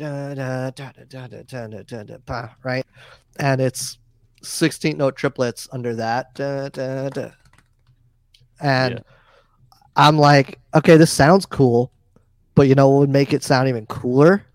30 second notes. So it ends up being 320 BPM or something stupid. Like there's videos of it online you could find of of that song and uh there's a part where it's just 16 notes at 320 just cuz I'm Yeah. I'm like, I wonder if I could do this. And So I didn't Yeah. realize this, but That's Mike, insane. you're the guy I got to talk to right now because Last of Lucy's new album, Gad writes the demos with the kick drums like that. Like there are parts with the double bass at like 320, even 340 and 350 and shit. And What I'm just like, well, fuck? All right, so when are we yeah. gonna get to 400 beats a I'm minute? like, Let's all I'm get like, to down to obviously, I'm not gonna fucking- play those, so I'm like having to rewrite them into parts. Um, but then So I'm like, dude, you know who could do this probably? and I'm like, Mike Caputo could probably play some Yeah. of these parts. And I'm maybe like the 320 stuff if it's not for longer than like 8 bars. Yeah, But, yeah. you know. yeah. But I mean, he does these like tiny little rolls, like go and it's just like Okay. a little section of like 320 or something or 380 or whatever. It's it's, but that's just that's just because he's just mm. copying MIDI notes mm. over. You know, it's like Yeah. he just finds the one that that fits, and it happens to be impossible. But think- I my whole project right now is rewrite them into like triplets or into something else. That's just like I had to do that with Desecrate songs. My guitar Okay. player would send me. Um, there's a song on um, on the Unholy album called Angel Eater, and the whole song is 255. And That's the one I- where I started to feel the album pick up speed was Angel Eater. that's the only. I want to say that's the only song. No, there's Well, I'm saying maybe after that it was still faster than like the groovier, slower stuff that was happening before the album. I, I felt like it, it kind of maybe It's I may be relentless, dude. tripping, but it definitely Yeah. felt like Angel Eater took it up in speed, and then maybe everything else was faster, but not as fast as the Alien. There's Or- only one did say? song on the Alien? record that's faster. There, there's only one song on the record that's faster than that. Uh, Ascension of Belial is faster, but Mhm. there's tempo there's tempo changes in Ascension of Belial. So it goes down to like 200 in the middle, and then it goes to like a slow, you know, da, da, da, da, da, da, da. it's like real groovy.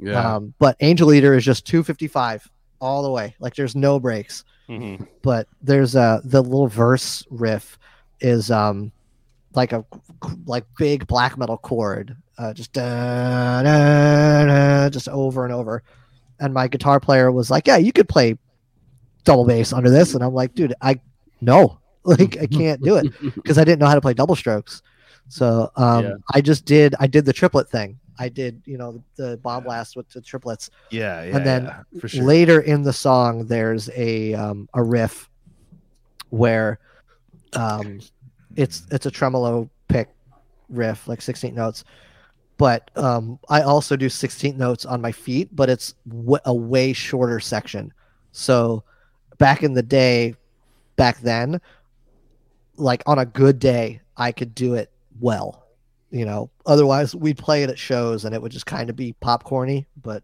hmm um, on good days, I could do it really well.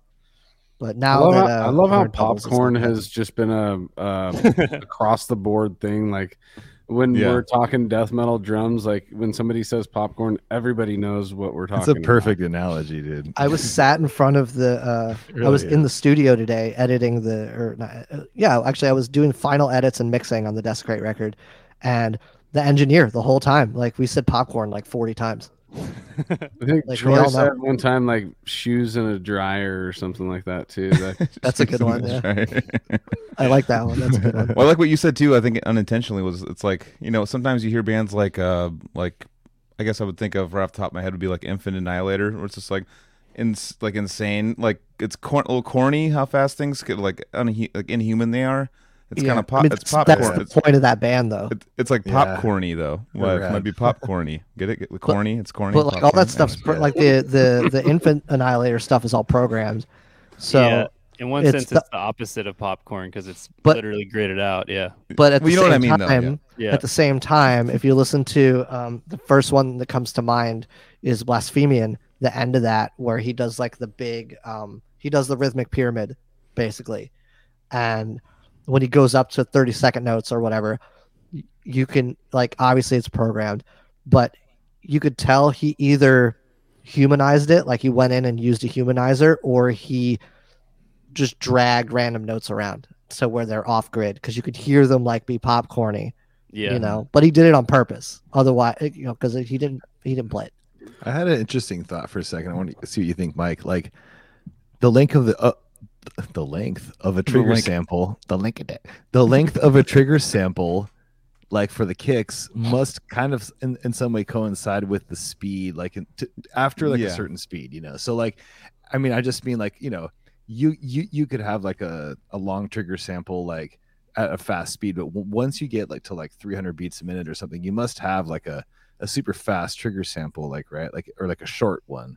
So you can't have like a decay from the sound. So like like super quick, right? most well roland modules by default do um, mono sampling which um, will start the sample over immediately as soon as Yeah. you play the the next note Oh, So, interesting. I didn't know if you put it on poly sampling oh, it'll continue the sample No until the sample's done oh. So I found that out actually like like three days ago. Actually, what's the default Uh, He setting? sounded like the smartest guy in the world. No, no, I was literally I found it out like Yeah, three I days ago because I I was have a like, snare "God sample on my on my I use a TD27 at home to practice Yeah. because it's quiet, and uh, I have a snare sample that has like room reverb built in, and Mhm.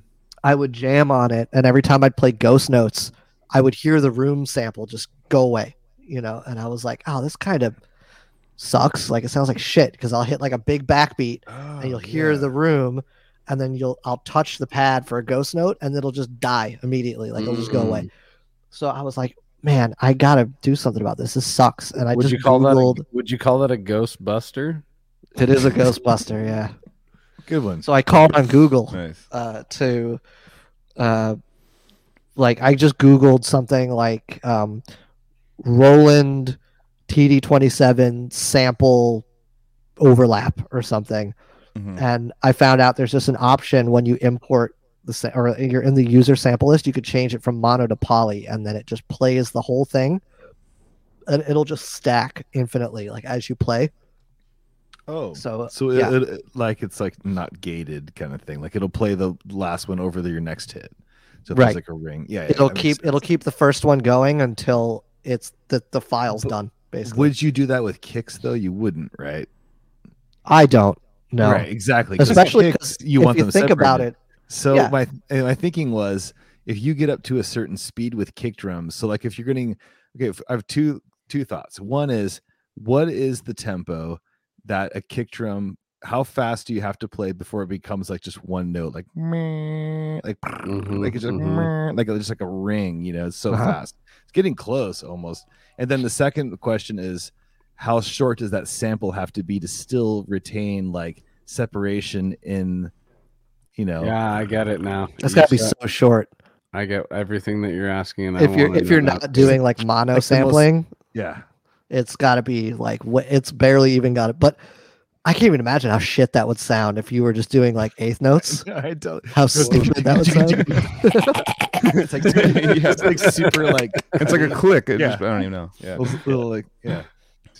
Oh, that's Those- hilarious, dude. The ultimate ticky bass drum. It's like, dude, that bass drum is like point oh oh oh oh nine millisecond. Like, So fa- like a- humans can barely hear it it's like because a hair. Yeah, cat cats can hear it and shit, but that's about it. so is there a you physics? only to start hearing it above a certain tempo.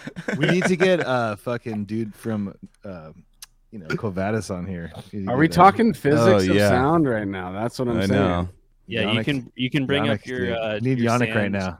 Vibrations if you want to right now. Bring up what vibrate? Bring up the, which the sandbox vibrations. That's like yeah, Oh that yeah, was- dude. What is yeah. that called again? The cy- cymatics. Cymatics, dude. But, I um, okay, I said it wrong. It's it's cymatics. whatever it Cymatics, is, dude, not that shit- cinematics. I said That it shit wrong. blows my mind. No, it's not cinematics. Cymatics, not Cyma- cinematics. Cymatics or cymatics, whatever Cyma- it is. Or is it cymatics?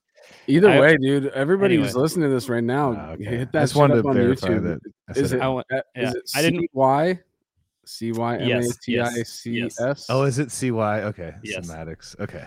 but since we've been talking about doubles and super fast death metal drums, I did want to take the chance to say, Mike, when you joined Rings of Saturn, and before that, I had known you from Las Vegas Death Fest videos and whatever, but then playing all of those parts, and I know you're not the first person to do it because Aaron played those, but I was like still so impressed how solid those parts are. And I want to say that that Ultu Ulla album is got the coolest doubles uh stuff going on on kicks since antithesis and maybe ever i just like the Ultu songs a lot and how how was it to play those songs and to learn those parts is my question So the the rings parts overall were hard.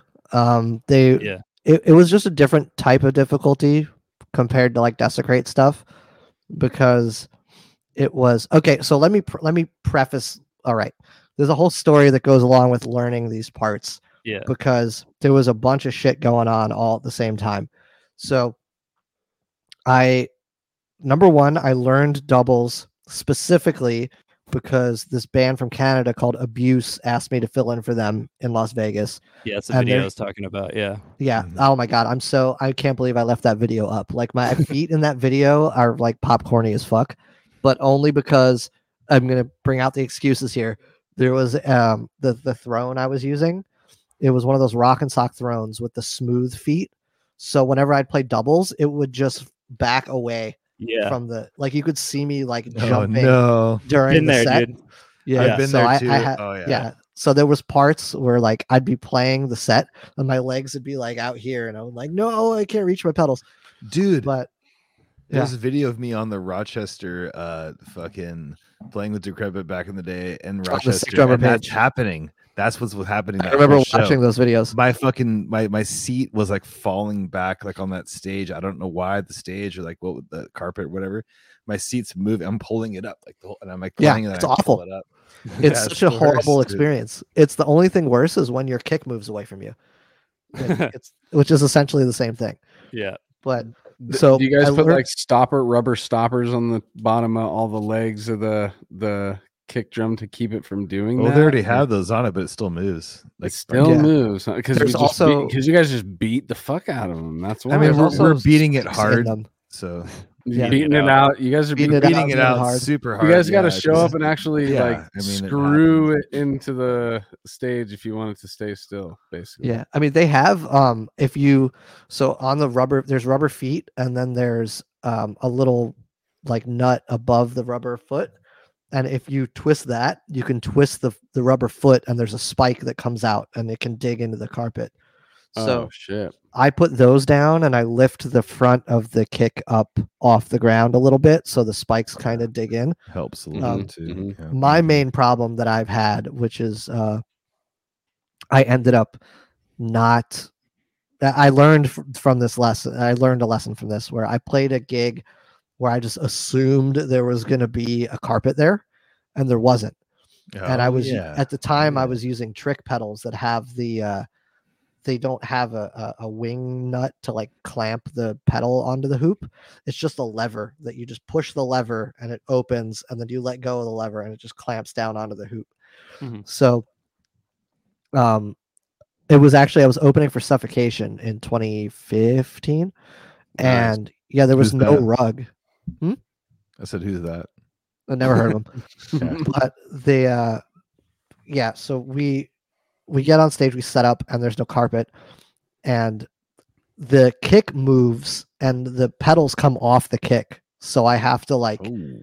I have to physically push the pedals up against the Ah, kick, Yeah, dude. like while I'm playing. Uh, Dude, I couldn't walk. I couldn't walk for like three days because I was using extra muscles to like move get the it, kicks around and get hold it, them there. Yeah. I had big knots in my calves, Yeah, drummers just it's above the pay grade. It's not fair. but not um, to happen. it really is, dude. you know what the worst is? Is a separating worst. stage—a stage that starts to separate, and the kids never like on the yet. carpet, and oh yeah, and the seats like falling back, and, and the, the like on a moving up. riser or something. Oh yeah, I've had that. Yeah, it's yeah, the, the risers that are like two pieces. Oh yeah, dude. Yeah. Those uneven risers too. Where your Oh my seat's like, I guess I'm like on the left a little bit. I guess I'll prop up, and then it's like on uneven and shit. You know? I've had uh, I've had risers. This this isn't even remotely in the same like like zone, but I've had risers that were too small. I have a pretty wide footprint unless I'm using a rack,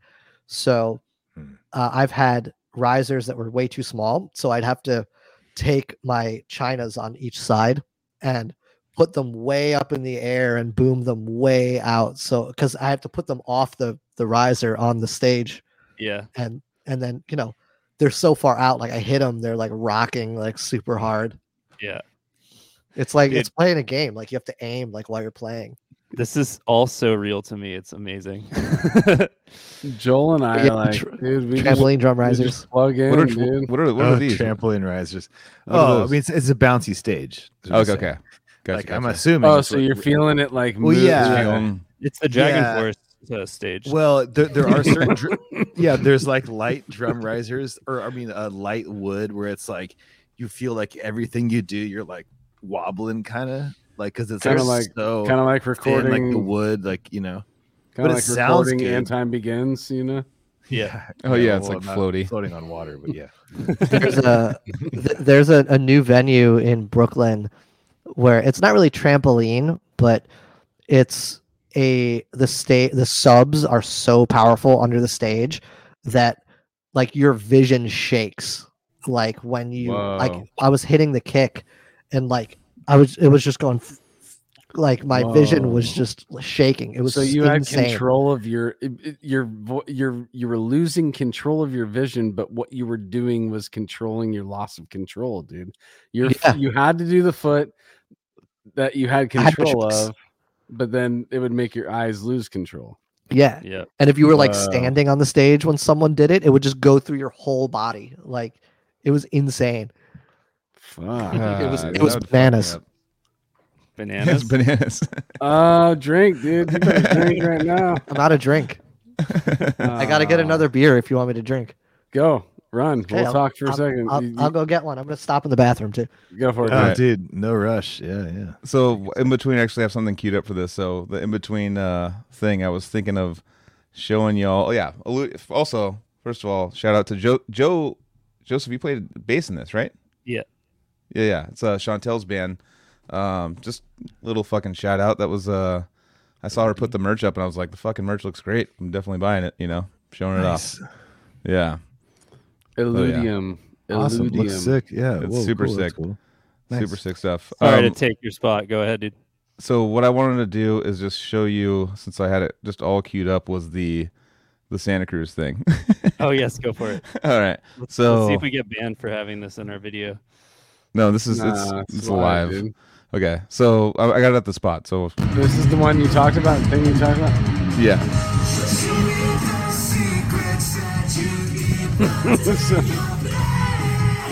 what? It's- nothing changed. You're like, he's singing along with it. He wasn't singing along with it, dude. Oh my god.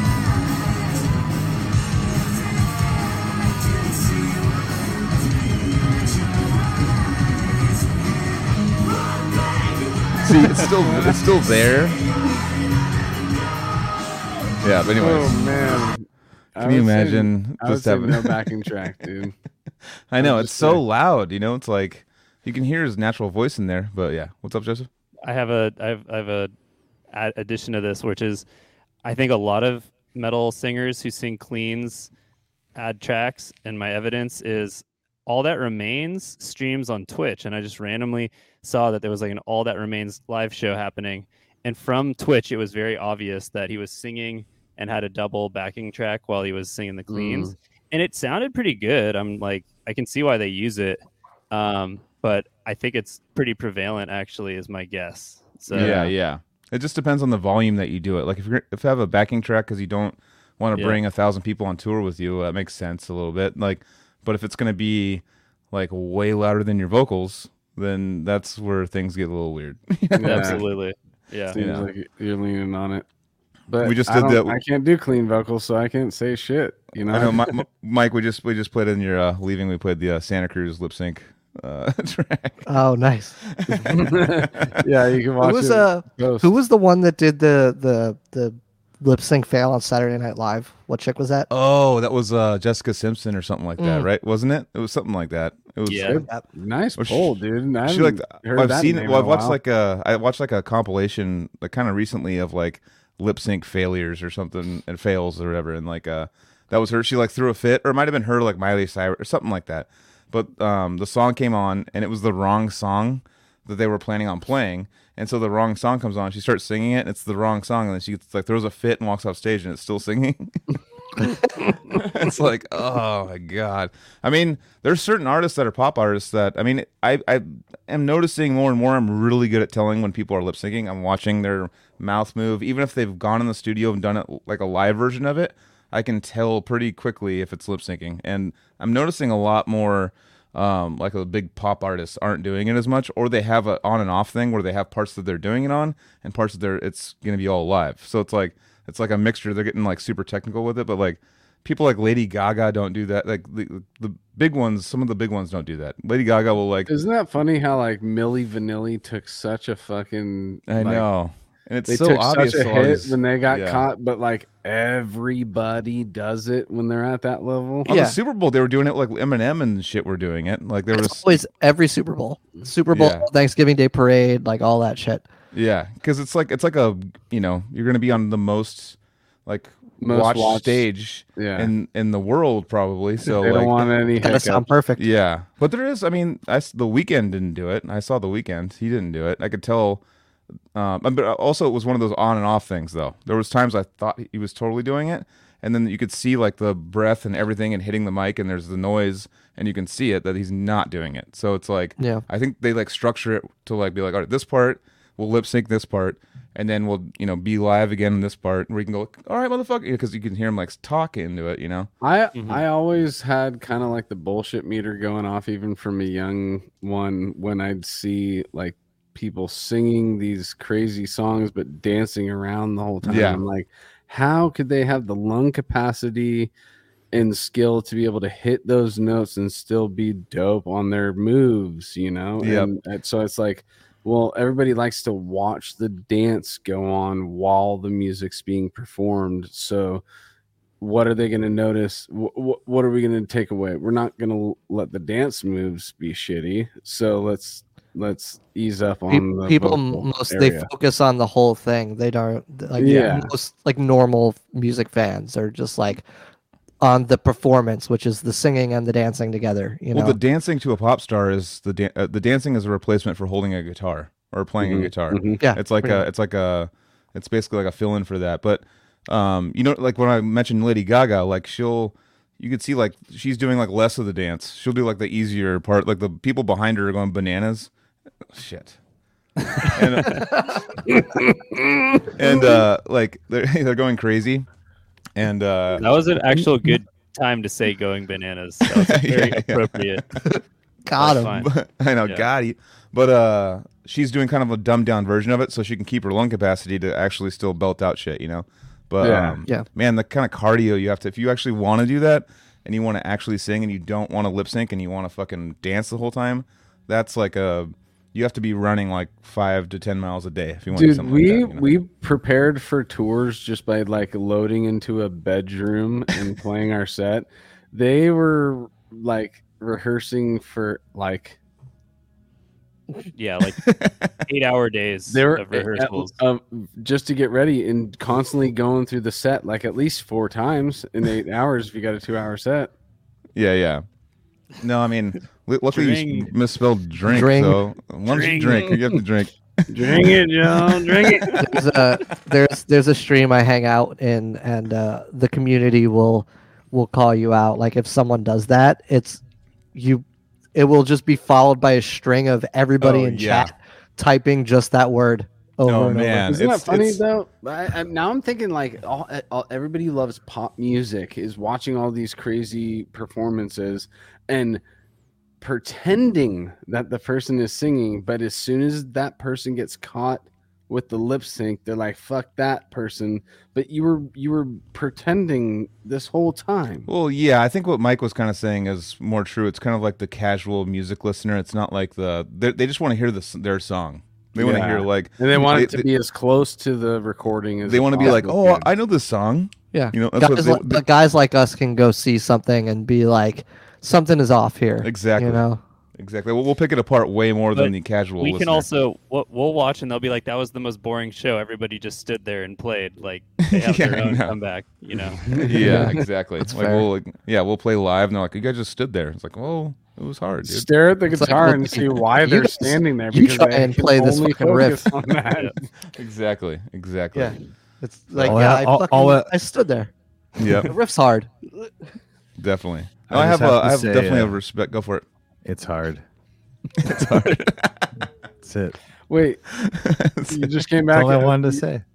I just wanted to say it's hard. But Well, you should We- beat it out, dude. Beat it out if Beat it's it hard. out. What? Beat it out, dog. can be full screen. What? so it's hard, dude. I, I So, wanted to get yeah. to- Blake's, dude. You're representing homeboy that you were plugging. That's dope, dude. Yeah. I didn't even know, put those together yet. Yes. so back to the question. Yeah, I'm sorry. I got I got kind of sidetracked. So, No, we but uh, we have three hours, so it's like the perfect amount of time for the weeds. But yeah, or so or whenever you want to leave, too, dude. Learning If we're Rings just of Saturn or you we're out. How did- fucking see you guys. like Halo time. Oh yeah. But No, okay, uh, so yeah, learning the songs. So Yeah. there's a uh, there's like I said, there's a whole thing with this. So I learned doubles for abuse. The whole plan was after this abuse gig, I I don't like doubles, so I'm just gonna get rid of them, and I want my I want singles, and that's it, right? And after that, my guitar player kept giving me songs that were like you know had double bass parts in them where I could play with doubles, or they were just a little too long for my singles, and I didn't feel like putting in the work because I'm lazy. And I was like, I'll just play playing with doubles, right? So my doubles slowly became like a mainstay of of my playing. hmm Um, I got a call, um, literally from just making an offhanded comment. Um, like ac- so, um, they Chaney and Navene actually just talked about this on on their podcast. I think it was like a week or so ago, where um you kind of got to take the initiative and like, you know, talk to a band if you want to play for them or something. hmm Um, I made I I played a show. It was Desecrate was direct support for Day of Reckoning, which is Rusty Cooley's band, Oh, and Oh shit. I their merch table was right next to ours, and I was just being a dumbass, and I was like, "Oh, if you guys ever need a fill-in drummer, ha ha ha," and then I just went on my way. Like we didn't, Yeah. we that, that was it. Um, and then you know, six months later, I get a Facebook message from their singer and was like, "Hey, uh, we need a fill-in. Do you want to just do this?" I was like, "Yeah, sure." So I was learning that stuff. At the same time, I got a a message from Matt Palazzo, Mm. and he was like, "Hey, I can't play Bay Area Death Fest with Zenith. Do you want to do it? It's in a month." And I'm like, "Fuck," but sure. Like my my my mo for a long time was just say yes, say yes, and then figure it out. Mhm. Like that's that's how I did the abuse thing. That's how I did Yeah. the Rusty Cooley thing. Just say yes and just do it. That's what So- I'm doing right now. Yeah, it's pretty Yeah. chapped at this point. so I'm I'm learning I'm learning the Day of Reckoning stuff. I'm learning the Zenith stuff, right? I like I dude, I finished learning Cosmic Dissonance like the day before I fly out to Bay Area. Like it's like to the wire. I play Bay Area, it goes great. Um, I go home. I have a week at home. I have to finish learning the Rusty Cooley stuff. I do the Rusty Cooley stuff. Um, and oh, before I did the Zenith gig, like during that month that I was learning Zenith, I got a message from Lucas like, "Hey, do you want to play for Rings of Saturn?" So like all of these things all at once is like. God When it rains, it fucking damn it, dude. Yeah. Yeah. So I I was like, all right, I just yes, just say yes. So I said yes. So I'm learning Zenith, Rusty Cooley, and Rings all at once. And the Rusty Cooley thing, we go out for a week with Angel Vivaldi, and I still haven't finished learning Rings material. And I have to leave for Rings practice like five days after I get home from that.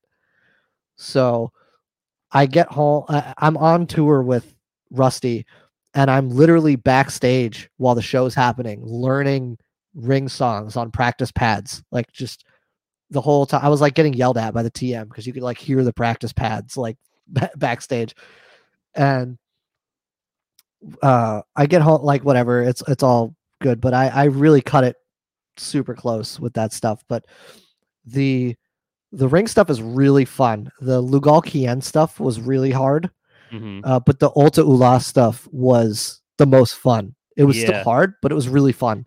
I love jamming those songs. Um, They're so fun, dude. what's track two called on that album? That the Not gonna lie, I don't know the track list. I only know the songs we played live. Uh, parallel shift. Yeah, parallel shift is like the coolest kick drum pattern. It's so fun. I Yeah. was trying to convince them to play that live because, dude, the fucking um that riff and then just the breakdown riff is just Yeah. so heavy. Didn't they do that with Aaron? I think I saw that. Yeah, they did it. Uh, they played it. Uh, the Jason Richardson tour, I think they did together or something. I oh no, sorry. That's just I'm confused because when they came out, they looked like they were Jason Richardson, but I think they played a. I'm trying to think. it was with They did a summer and a Legion and those guys. Yeah, that was supposed- I wanted to go to that and I Yeah. had to work, but um, they did before the album was out. I'm pretty sure they played that song live at like a Summer Slaughter or something. like as like oh we got a new album here's a new song you know that kind Yeah. of thing Okay, but so you get to play the fun songs off Ultu, and then the harder shit off Lugal, which that sounds right to that stuff is so hard i mean it was programmed by the guy who does the infinite annihilator stuff Mhm. so Oh, shit. it's fucking insane like you're just going from here to here and it's like it makes no sense whatsoever so i had to kind of adjust it to make it Make it human. yeah but also like uh, it's tough because some of that stuff is playable but i would like hurt myself trying to do it you know what Mm. i mean? And i'm a i'm really lazy and b i don't want to hurt myself just in general. So i i want to get the meat and potatoes of what's happening like as you know you could see too i slowly start morphing the the songs. If you if you watch a video from when i we first started when, when i first started playing with rings until the end of when i was playing with rings those songs kind of morphed like the parts i added more of the the little you know spices in there you know Yeah. No, it's the same with Last of Lucy. All those parts GAD programs, and they tend to make it onto the record as programmed. And then when I play them live, I just turn all these like fucking 16th note monster fills into like tastier kind of things where I'm playing less but trying to do more with less. And it's the same exact thing. I'm just getting better at it as we play the set. So yeah, no, it's the- totally that's, what you have to do. newer songs. Newer songs, Joseph, or the Uh, ones. I'm talking about the Moksha songs actually Oh, okay. all the Moksha songs are like evolving as as we go. Um, Nice. but the brand yeah, of sacrifice songs are like that too they're all programmed so like when i when i learn them it's like some of the stuff's kind of weird but it, it makes sense uh Yeah. I, I- but i also like i want to play like me even though i am a pretty good mimic i want it to still sound like me Yeah. Mhm. yeah, um, but also coming from like doing all the desecrate stuff like desecrate and abuse and oh i also played in a band called diminished for a little while. It was it's like a, a brutal death metal band. But um so like all that background is just go go go. Like there's no breakdowns or there's like slams but there's no like memorizing patterns or anything like that. Yeah, so when I got the Zenith or not Zenith, the uh, Rings call, I had to memorize all these breakdowns. Yeah. Um, Zenith was hard memorization, but for a whole other reason. Like it's like doing math problems. Like it's insane. But yeah, um, Matt is a fucking maniac for sure. Oh my god, it was. Insane. I don't even know why. Like that's and Luis thing. Martinez too, like the OG. Yeah, his his. they're like, all both of them. monsters. They're Yeah. the best. Yeah, And Matt was telling me how he learned the Zenith stuff, and he literally just tra- he hand transcribed it all. Like so, he sent me I was having heard of that. problems like learning a certain part or whatever, and he would just scan a p like a PDF of like handwritten transcriptions, Damn. note for note of the entire song, and I'm No like, way on the Jesus "You're a maniac! How do you do that?" Like, it's What the insane. fuck? Damn. so I sick. actually I was there for Matt's first ever gig with Zenith Passage. We opened Transcend the Realm opened that show and I hung out with Oh, him shit. and I was like he just killed it for a show. Um and he toured with Decrepit Birth like a year later too. Uh, that's how I met him. Was it was the de- I think it was Devastation on Oh, the Nation, Yeah, yeah. That guy. Mm. and uh, it was like that Decrepit Birth and uh, Cryptopsy. That was a None So Vile tour. Um, Oh, sick. Yeah. but so I, like Desecrate opened, and that's kind of how my name started getting around in like the death metal community. Was Desecrate opened, and we were sound checking, and all the Cryptopsy guys were inside, and we're like, "Who the fuck is this kid?" Like they like, and I, you know, because I was on Matt's pod, I was on Matt's podcast, and, and um, he Yeah. told me they were like watching me sound check and like watching our set, and we're like, "What the fuck is happening?" Like a, a local band that actually is like fucking. It is. ripping It is Like, a treat when you're on tour and the opener is actually a good band. yeah, for it's sure. my favorite thing. I watch every local band when I'm on tour, unless I'm like passed out in the back. Yeah. But you know, Give it up for you're- Embalmer, dude. dude, No, That's a, it- it's a, wait, deep, in, a deep that- cut. deep cut of bloodletting, but they were called embalmed, and they were actually a sick band. No, Yeah. I, I feel like Because I was gonna you say, Embalmer's really good. Yeah. Yeah, no, so I was my stupid ass wanted to shout Inside out joke. the opening band because I I loved them when I watched them, he called him embalmed. and I go give it up for Embalmer, dude. and someone's still like And then somebody in the background embalmed, was like, and he's all embalmed. Embalmed. Bombed. Yeah. Wrong band, dude. Yeah. But That's that reminds me of uh, Oh, Desecrate fuck. played a show. We opened for Fit for an Autopsy, and my vocalist shouted out a promoter. He's like, "Thanks to you know so and so for putting us on the show," and it wasn't his show. yeah, yeah. That's God. awesome. It's like it's like shouting out like we've been uh there's there's a funny video on Metal Injection. It's a really actually terrible recorded video of uh Decrepit. Remember that one that's like all double kick and like nothing else. And like fucking uh Bill's all fuck yeah, Wisconsin. Baltimore. he like fucked up. He like noticed he was at the sonar. Like it was like at the fucking Maryland Death Fest place. He's still like he like said the last place we were at. He's all give it up for blah blah. He's all Baltimore. I've seen. I think it was it. It was.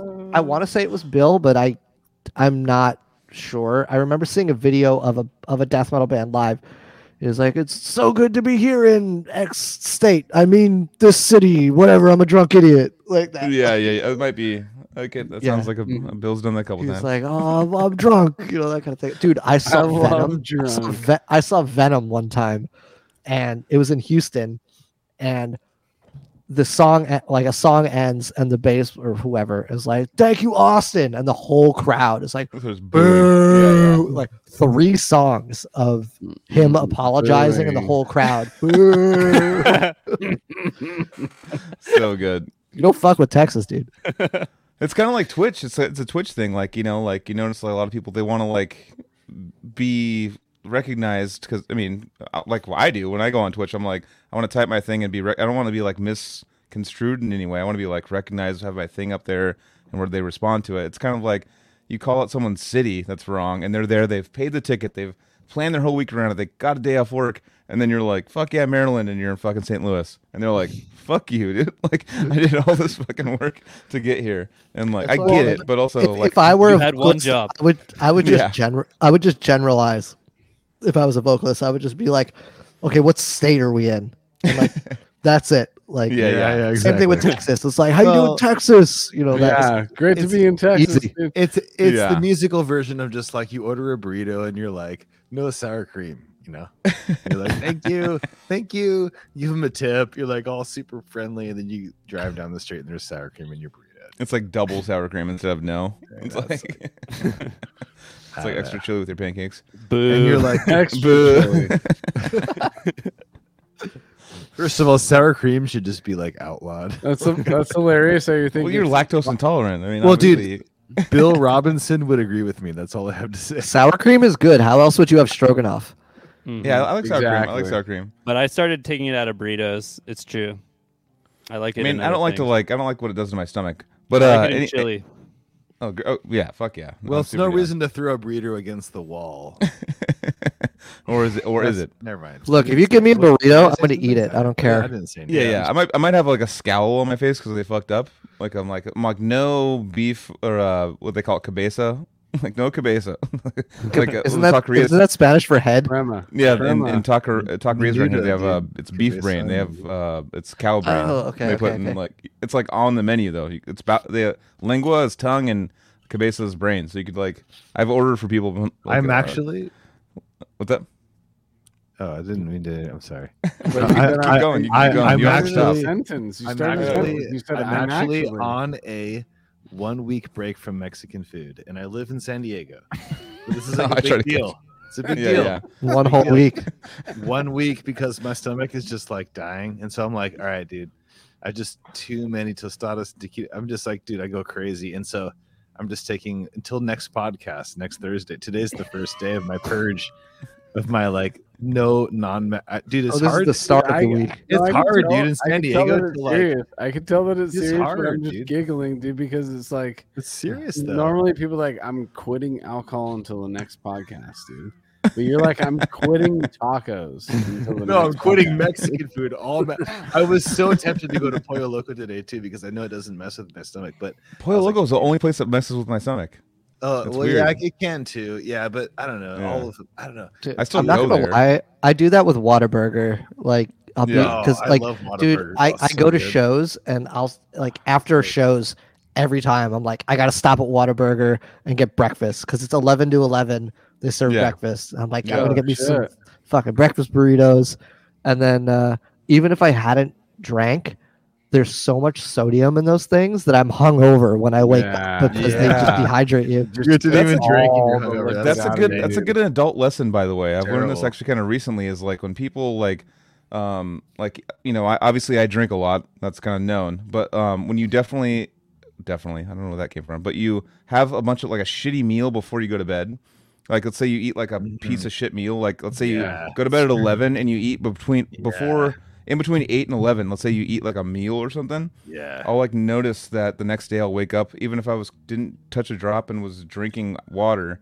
I'll feel like I drank the night before, and I'm like, oh, I'm just tired. It's a weird day. It's all the Like sodium, blaming- dude. Yeah, I'm like blaming the day and stuff. I'm like, oh, it's just a weird day. But like when you get older and older, like you start noticing if you have a meal closer to bedtime and it's like a shitty one, like you will feel like you drank all night last night. You know what I mean? Like it'll Same fuck up your like- brain and like shit, you'll be all cloudy and stuff, and you'll be like tired.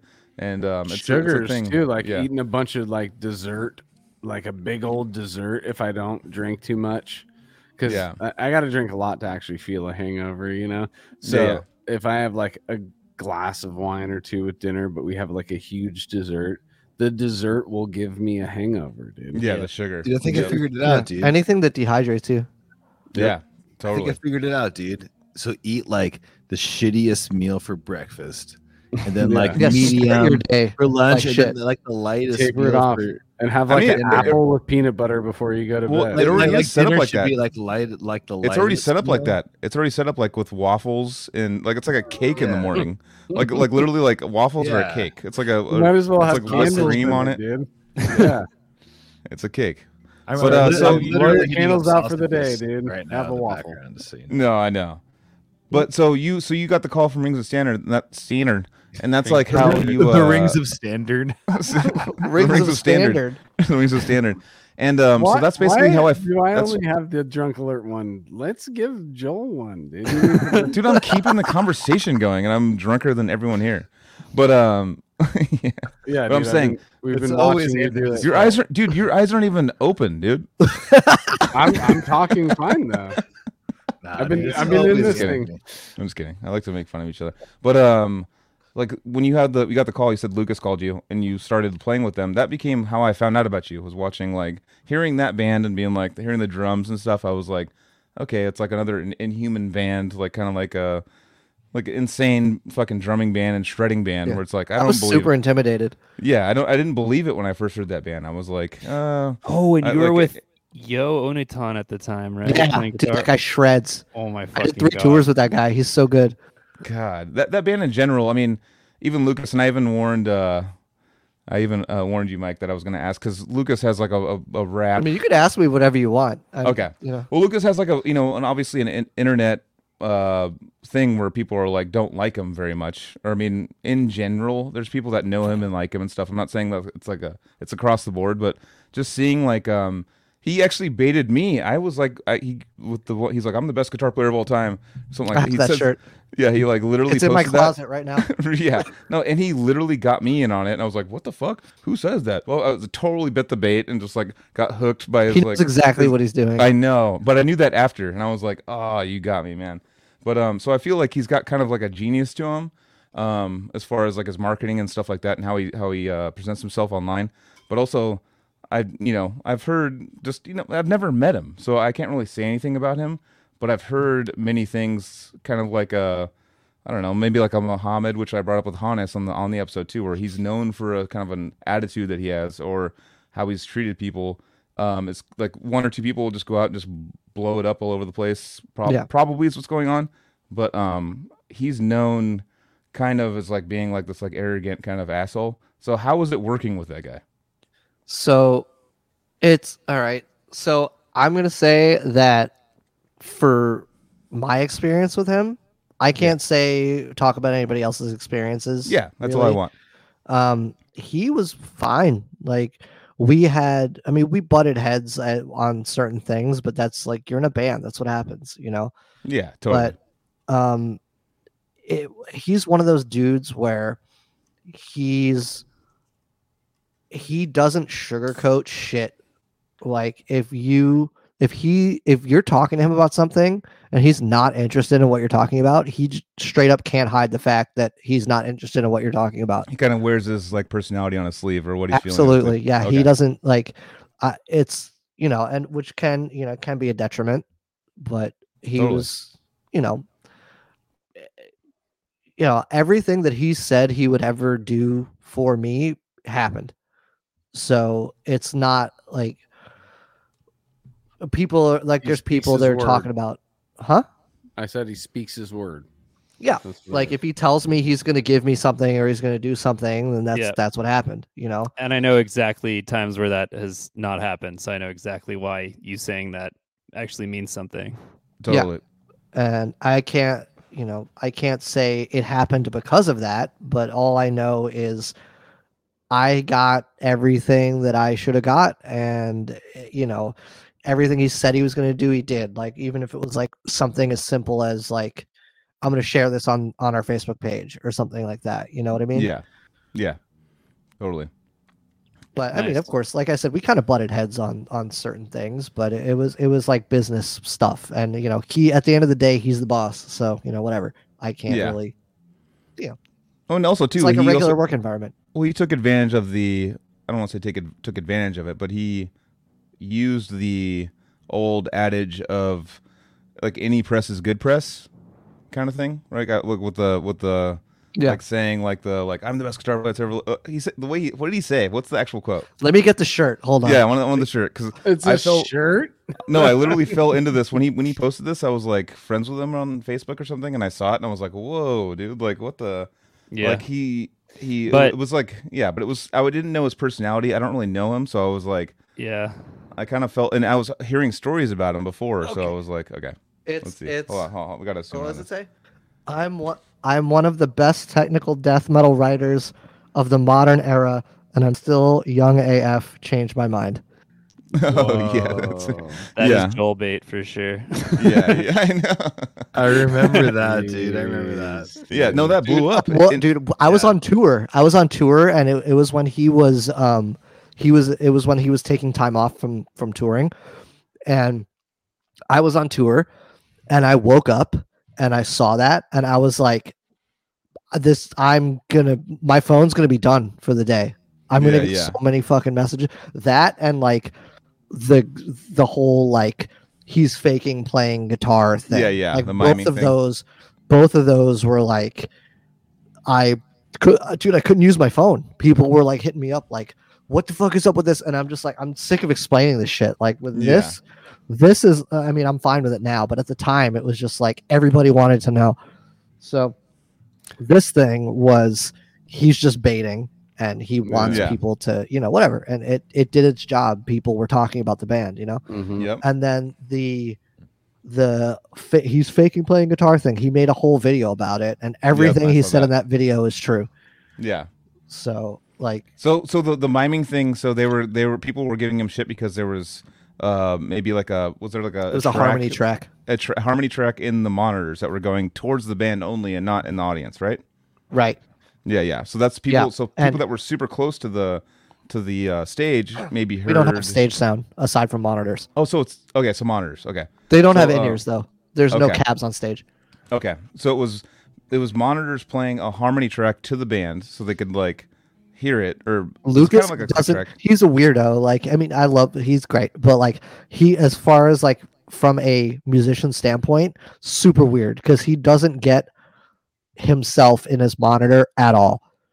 Um, if he does, it's very little. So if you were to stand where he is and play his guitar, he listens to himself playing through the side of the PA, basically. Okay. Yeah. Um, so yeah, you wouldn't hear.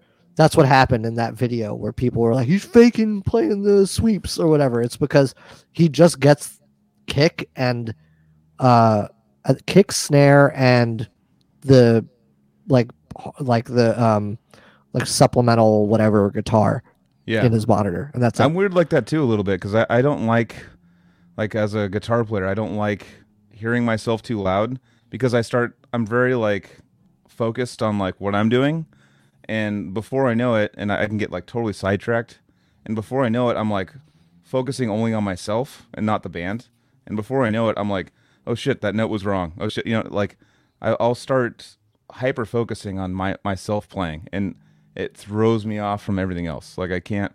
Um, You're, you're not playing with everybody anymore. yeah, yeah. I'm playing with. I'm making sure that I'm doing my part correctly. Is what I'm doing. I'm making sure that my notes are hitting okay.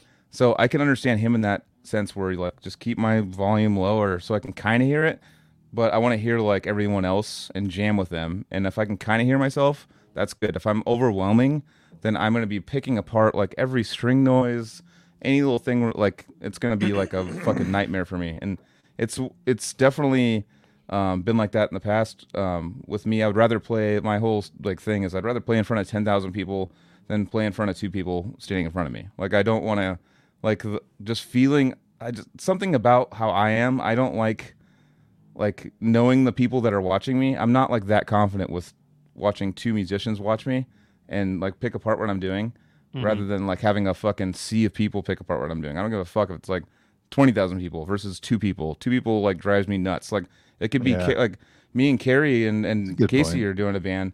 And Yeah. Carrie will come over and we'll start a, a riff that I've played a thousand times perfectly by myself.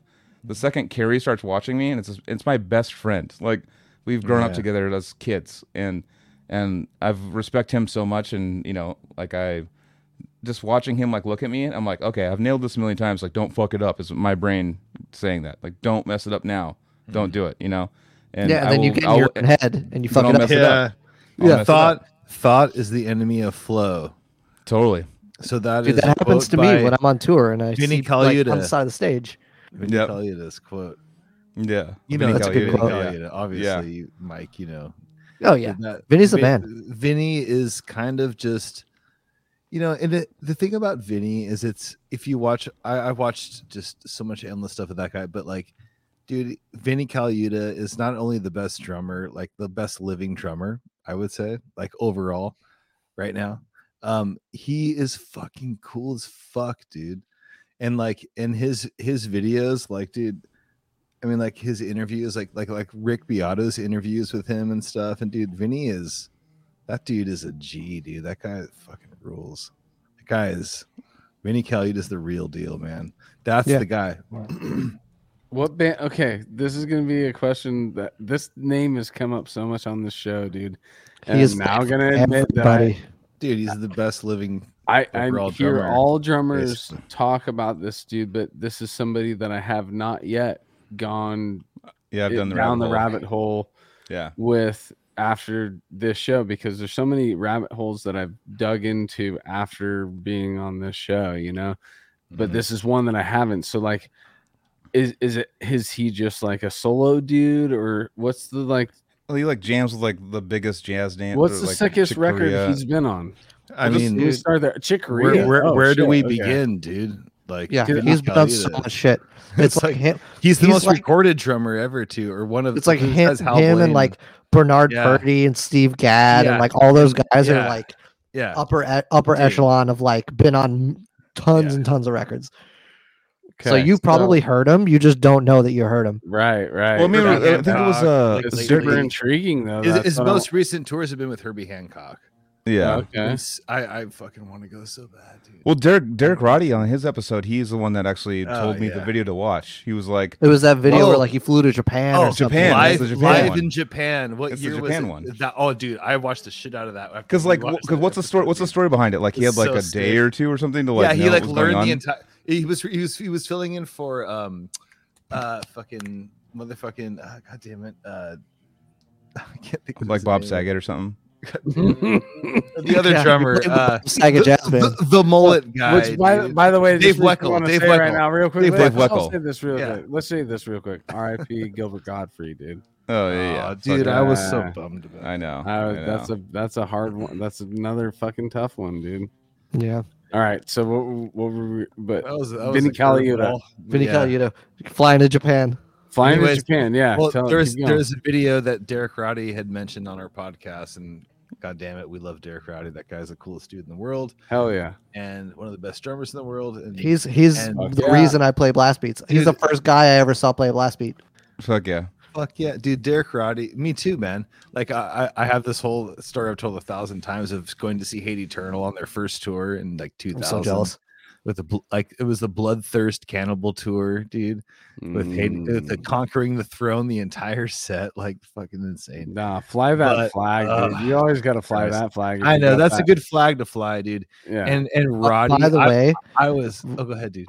no, I was gonna say Roddy, like just seeing him play like off from from his VHS, like those solos, like changed my life. And like afterward I know I've said that like four times this podcast, but like that really like altered my vision, like what I saw drumming as, and finding out on his like his forum existed, and so I instantly became a regular on the forums, his George's and the Nile forum and Blastology. I was like all over those. Right. So you probably saw me around and didn't even Well, know it was me. What was your? I I, I What was honestly your screen name? It was it was just it was just Mike C.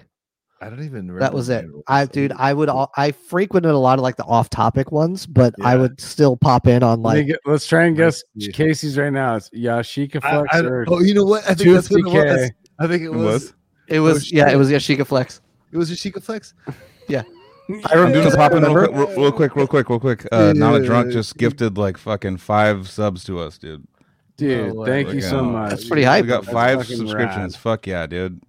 Not a drunk's the shit, dude. Love Dude, 'em. I nailed it. Yashika Flex. I was saying I love you Yashika. Flex or Tooth Decay. It would have been one No, of it was it was oh, Yashika Oh, don't Flex say 'cause I that. Don't spe- say I that. specifically remember I specifically My password, remember bro.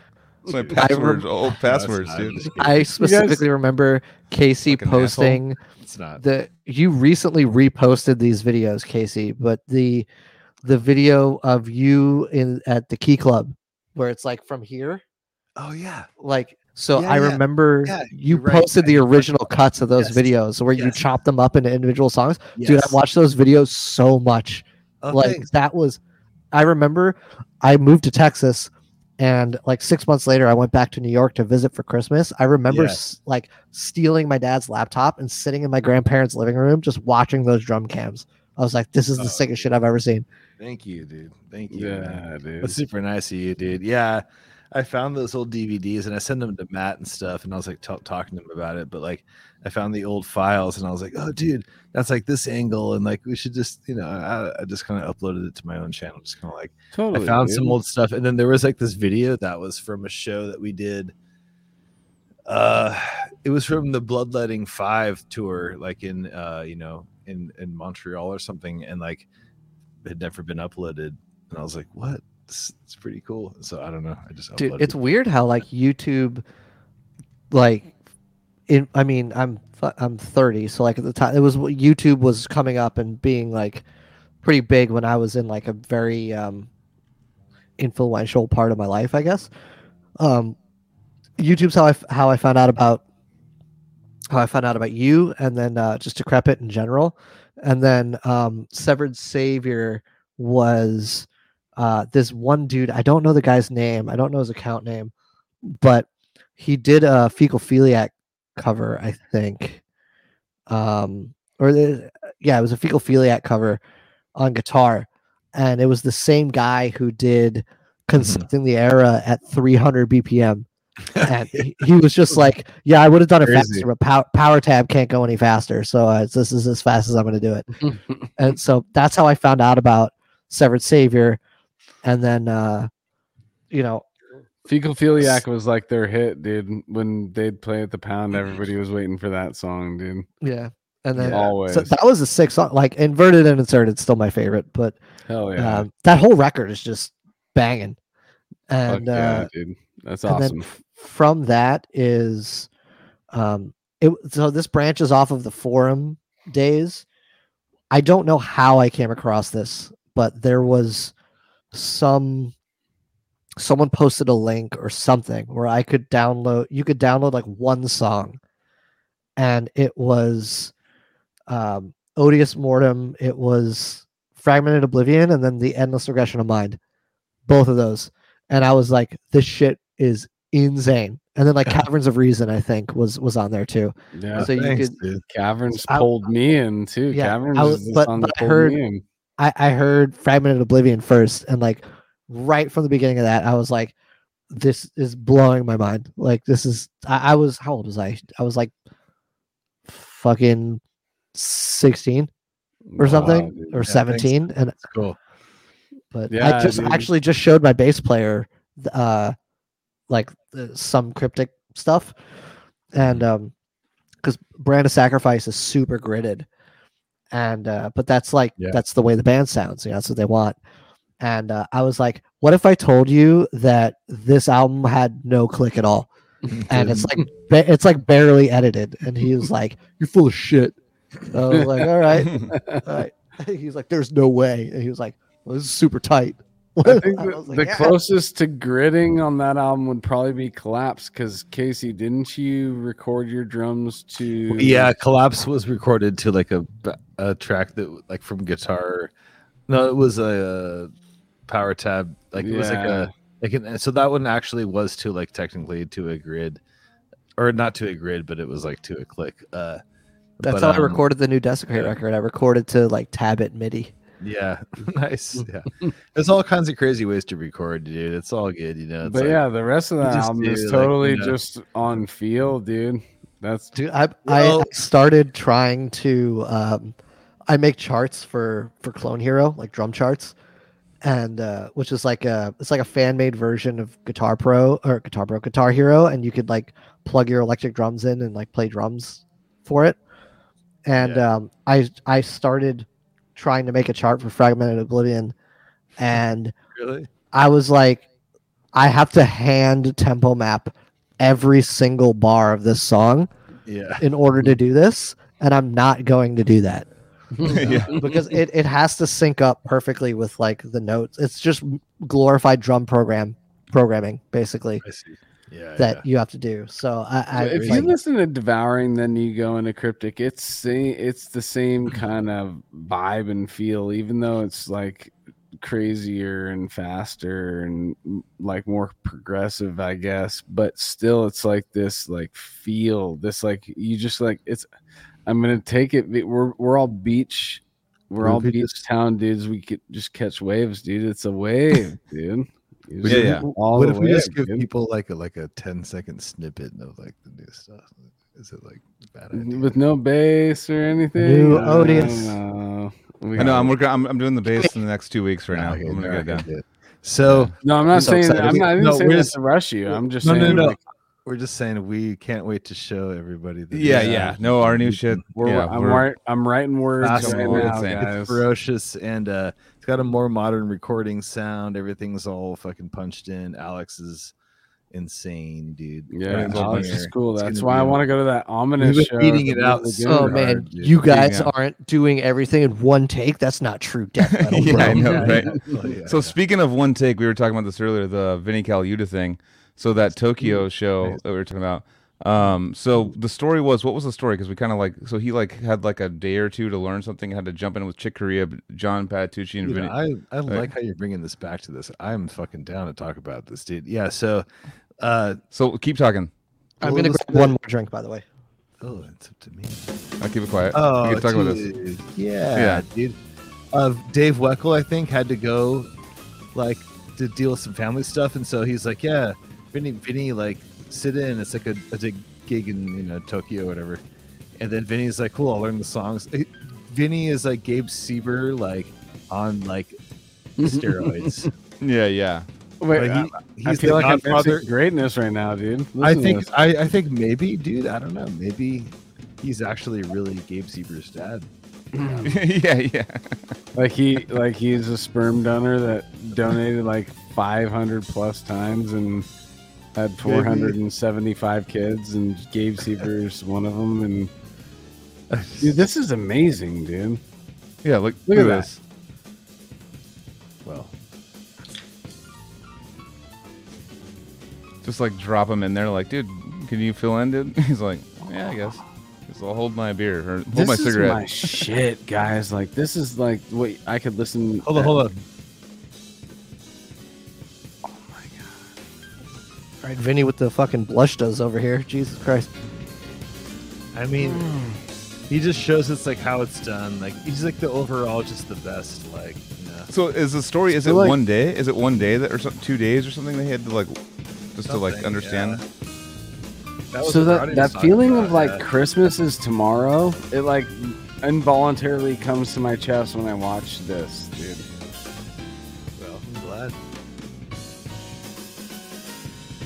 I can't This even. I can't even what- imagine Oh, the so pressure fucking in that situation. Yeah, and and you can tell he doesn't even feel it. He's like just jamming. you know? In peace, Chick Corea, too. That was Yeah. a long ago. Wow, look Totally. at that. Yeah. Look at the bass player. John Patitucci. I used to when I was a kid, I was like a guitar player. I was like, oh, John Petrucci. Yeah, I know John Petrucci.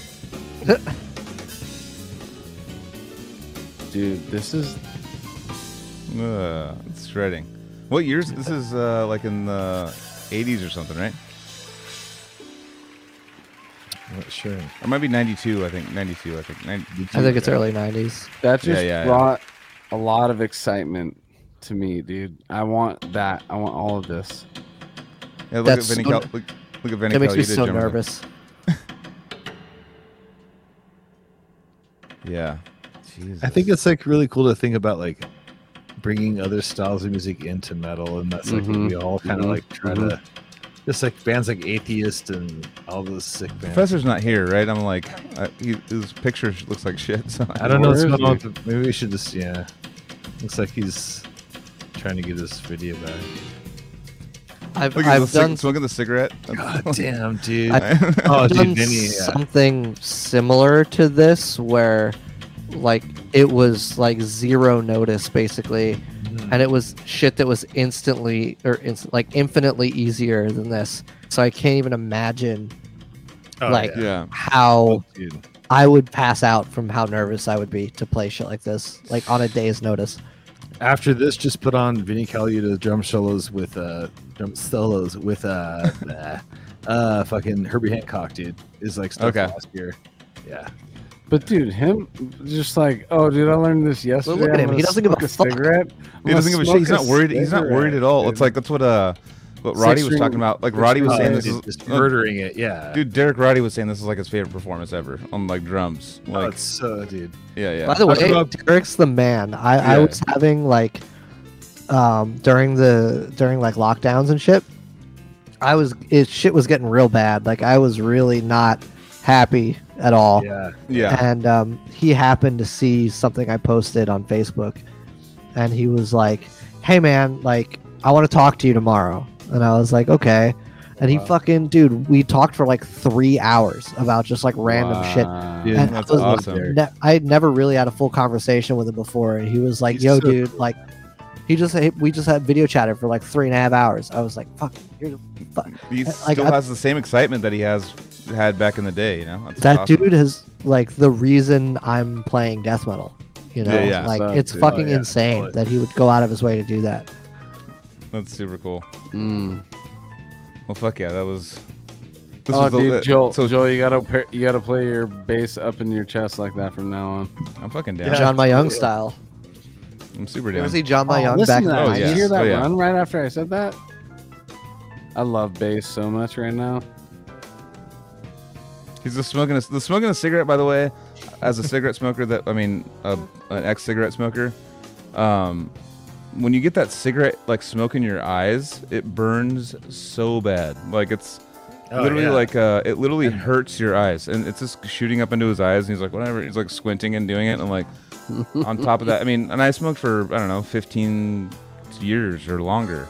And Yeah. that still always fucked me up. That's not like something you get over as a smoke in the eye, you know? dude. He it's just maximum levels of I don't give a shit in this Yeah. video. Like Yeah, it's it's, pretty, like, like- he's like, yeah. yeah, I know I'm good. Like It's, a kind of like metal. assessment, Yeah. It's like punk rock metal, but like Well, it's he's on camera. He knows it. He's yeah, like, yeah, I don't fucking give shit. It's like Jimi Hendrix kind of thing.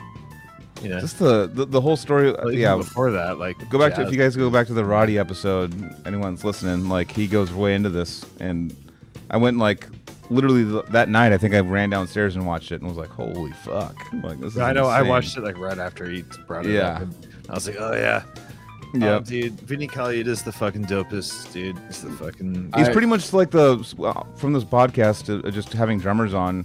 He's pretty Yeah. much the uh, number one, right? I fully got it right now. overall. I fully overall. got it right now in this. If you had to pick one. watching this video, he's up there. Yeah. Now There's all- lot it's all- it's up up at the top. Well, not a lot, but there's there's a few guys that are up Yeah. there. But like, there's he's 100 percent up there. Yeah, all, yeah. all the other guys that are like goaded, like, Yeah. are all pretty much dead. Yeah. So he, Yeah, you know, that's a good him, point. and then like That's a you know, really good point. Yeah. yeah, It gets down to like it's like splitting hairs. It's like, oh, is Yeah. Michael Jordan better than Kobe? You don't know. It's like you know, you don't know like what's different. Like they're so good. They're such a high level. My question like- to you guys is this: Could Peart sit in this environment for a long time, or Pierre? Neil Peart? yeah. Peart. Well, Neil Peart's like like a, a very unique, innovative like style. Like it's like his own thing. He's, Yeah, like, yeah. he's the best. He's. Could Yeah, I fucking love Colaiuta go on stage with I love. Oh, of course. Yeah. Oh, yeah, See, 100%. that's what. Dude, There yeah, it he is. totally There you could, go. Yeah. Well, Vinny I think he- like a chameleon. He could do anything. Like so, Yeah. just I think he- insert band name. He could do it. Yeah, that's one of those. I think it would be He- he could different, even- and he it, could even he could play Otis Boredom better than I And when could. I said when I said For could sure. Colaiuta go on stage with Rush, Or I already knew the answer. Just by watching Yeah. this video, I know for a fact he could go on stage with Rush. What what if Decrepit Birth could just pay Vinny Colaiuta like like twenty grand? Oh, I'd love to see him do death metal, dude. You're gonna do it. well, that's Like, kind of like honestly, honestly when- hiring fucking Mark. yeah. I was gonna say when Marco got that call, I was Yeah, like, that "There's guy. no way this guy is gonna was do this shit," yeah. and then he did it. I Yeah. just said insane. I got a drink. This is he's insane. well, like Marco Minnemann. Like uh, me and uh, it was Dan Kenny went to that show in Sacramento, and uh, watching Marco play Necro stuff, it was actually kind of funny because he would obviously did an amazing job, but he would change beats a bunch. He would just do like a kind of like a Marco Minnemann version of it, and like yeah, completely Marco it. playing to Necrophagist. Exactly, that's what it was. Right. Yeah, it's Yeah. trippy. It's crazy. That By the way- mushrooms too. Never seen Necrophagist, and I'm fucking salty about it because it's never gonna happen. Ah. I'm so happy you guys showed this to me because this is no joke. Something that'll be uh, Yeah. exploring tomorrow. Put, dude, put on a Vinny Colaiuta drum solos. Uh, Herbie Hancock. Yeah, I want to see that too. But dude, that video, Casey, don't don't let me forget that. I want this in Oh, my yeah, life yeah, forever. totally. I want that in my life forever. or, or the one, one? The, the next. Uh, yeah, that one's either one. They're both really good. This is like an old one, new It's one. fucking Which we Vinny Colaiuta. Like you can't. Yeah, yeah. Put on, just put on. There's no whatever. bad videos. don't- yeah. I know it's all good, dude. I guess the old Drama Addict channel. Of We'll jump to it. Here we go. There we go. I'm skipping to it. Oh, that bass player. Uh, he's like Steve Vai's bass player. Dude, it's like that's was. the shit, dude. This is like Sean Reinert on acid, dude. Yeah. Vinny Colaiuta is your favorite drummer's favorite drummer. yeah, yeah. Jesus. I mean, Sean can do all of this too. But it's just, it's just he's kind of just the ultimate. If you're gonna pick one guy, most people just kind of pick. Well, can you Colaiuta. explain? So, can you explain something to me, like uh, me and Anthony or something, like because you guys are both like gnarly drummers. Like, can you explain why? Because we've seen drummers do stuff like this before. Why is he the best? Because he can do everything. Like, Yeah, you can put him in any situation and he's gonna Okay. fucking kill it. Yeah, And hi- like his timing is super solid. Like Okay. he's never, never, like he'll push and pull where it's needed, but never like on accident. Mhm. Like it's he can give him any, put him in any band and he'll sound perfect. his dynamics are just like off the hook. The dynamics, like, that's- perfect control of his Yeah. so his expression is really important like he can express what he's doing it's like he's more interesting because of that like just like Yeah. sean reinert why is sean reinert interesting in cynic like why do you want to hear him in like on human like why is he so or why is gene hoglan interesting like everyone's got their like personality you know Yeah, like totally. he has his but it's like it's just so fucking perfect like Yeah. Yeah.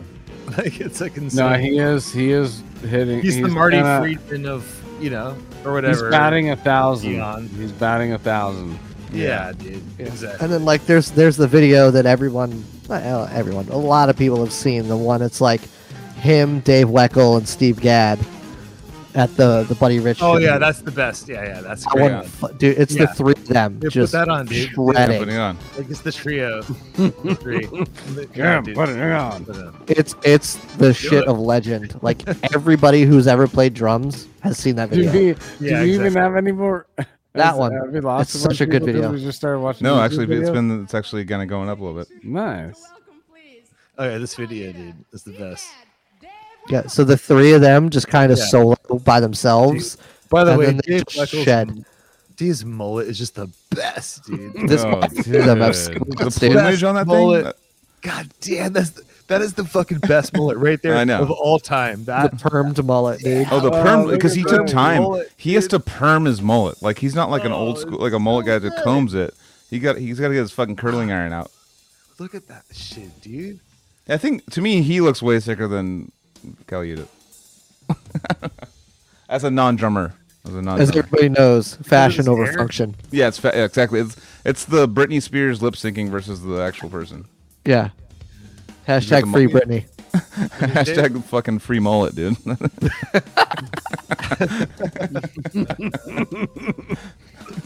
Dude, Weckl fucking rules. Jeez, this guy. I don't know. To me, Oh, you ju- like Vinny just shits all over everybody. No, though. Like, and no, it's the thing. true. No, no, I know that's the whole thing. Everybody says I that. I just don't know true. how. Well, because you have to watch. Cool, because So- it goes so- so- and then No. Colaiuta and then Gadd, Remember- and then they all that? take turns. Remember Okay. that South Park episode where she's all present them, right? Like he's But you're talking about dynamics right now. This guy's the most No, no, dynamic one we've no, no. watched so far. so they're all presenting them. That's Yeah. that. That's a ball sack number one. Who's- Yeah, this is ball sack number two. We have ball sack number two. After that, ball sack number three. We have three drummers, So three ball those sacks, toms, six those balls. toms, these toms are fat as Dude, fuck, Mike, dude. Mike, Okay. Some of the I'm fattest sorry, toms I've I'm ever heard. just noticing it now. Oh, I think here your we go. volume's like super.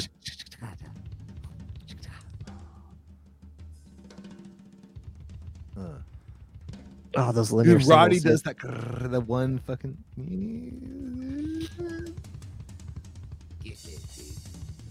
Savage, Yeah, I get it. dude. It's just. He's like a mushroom trip, like how it goes up and down. it's like, "Ugh, ugh." like it's like a breathing thing. This is really good, dude. Dude, it's savagery. Yeah, just turn that up a little bit. Just, uh, Yeah. Oh yeah, Troy. Troy says we can't hear the video, so we need Oh, to sick, dude. Oh, we boost. can't hear it. we must Somebody, uh, boost.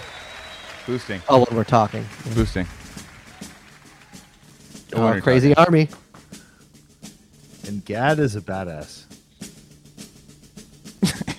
so far not.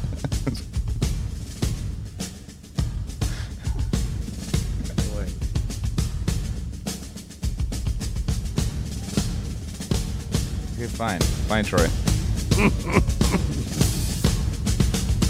Ah, I don't know.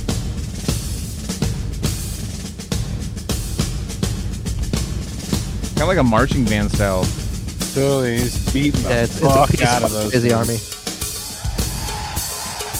Late in the evening. And then here's where they just like shit just it's the fan right here. All three of them just go nuts. Dude, you so hef. So this is this is kind of ironic that Troy is telling us to be quiet. So Anthony, you were talk, asking about like what a shed is. Hey, this is I basically a just, shed. looked at, I just looked at the keyboard and H is like three letters away from D. Oh, here we go. Here we go. Yeah. Oh, here we go. Uh, uh. He's like, oh yeah? Ooh, see, this is my favorite so far. Is Weckl as a non-drummer. What else insane?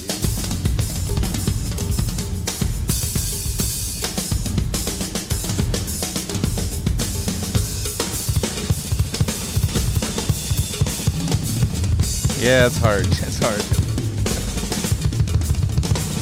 I mean, come on.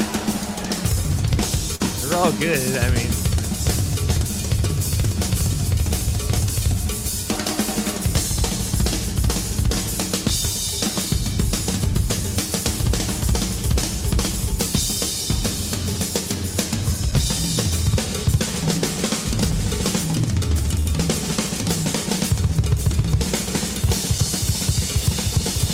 Okay, So good. fine.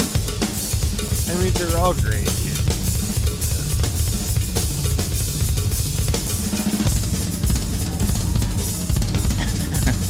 This is super fucking fun, dude.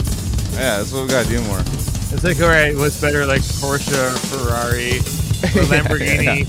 You know, they're all great. Like, they're all fucking sports cars. what's up, though, dude. you know? like, uh, you want to watch a Ferrari race a fucking Lamborghini or well, I mean, I kind of feel know? like Anthony, you're Italian. Like, I don't know. What? like, That's nothing to do with what we're doing right now.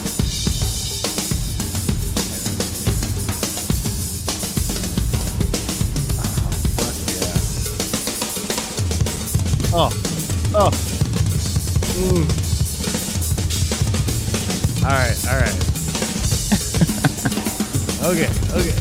Seven G's in the house. Seven G's.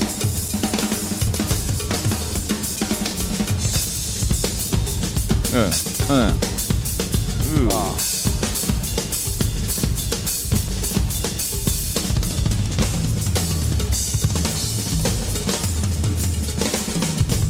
Vinny, dude, these Toms just sound so fat.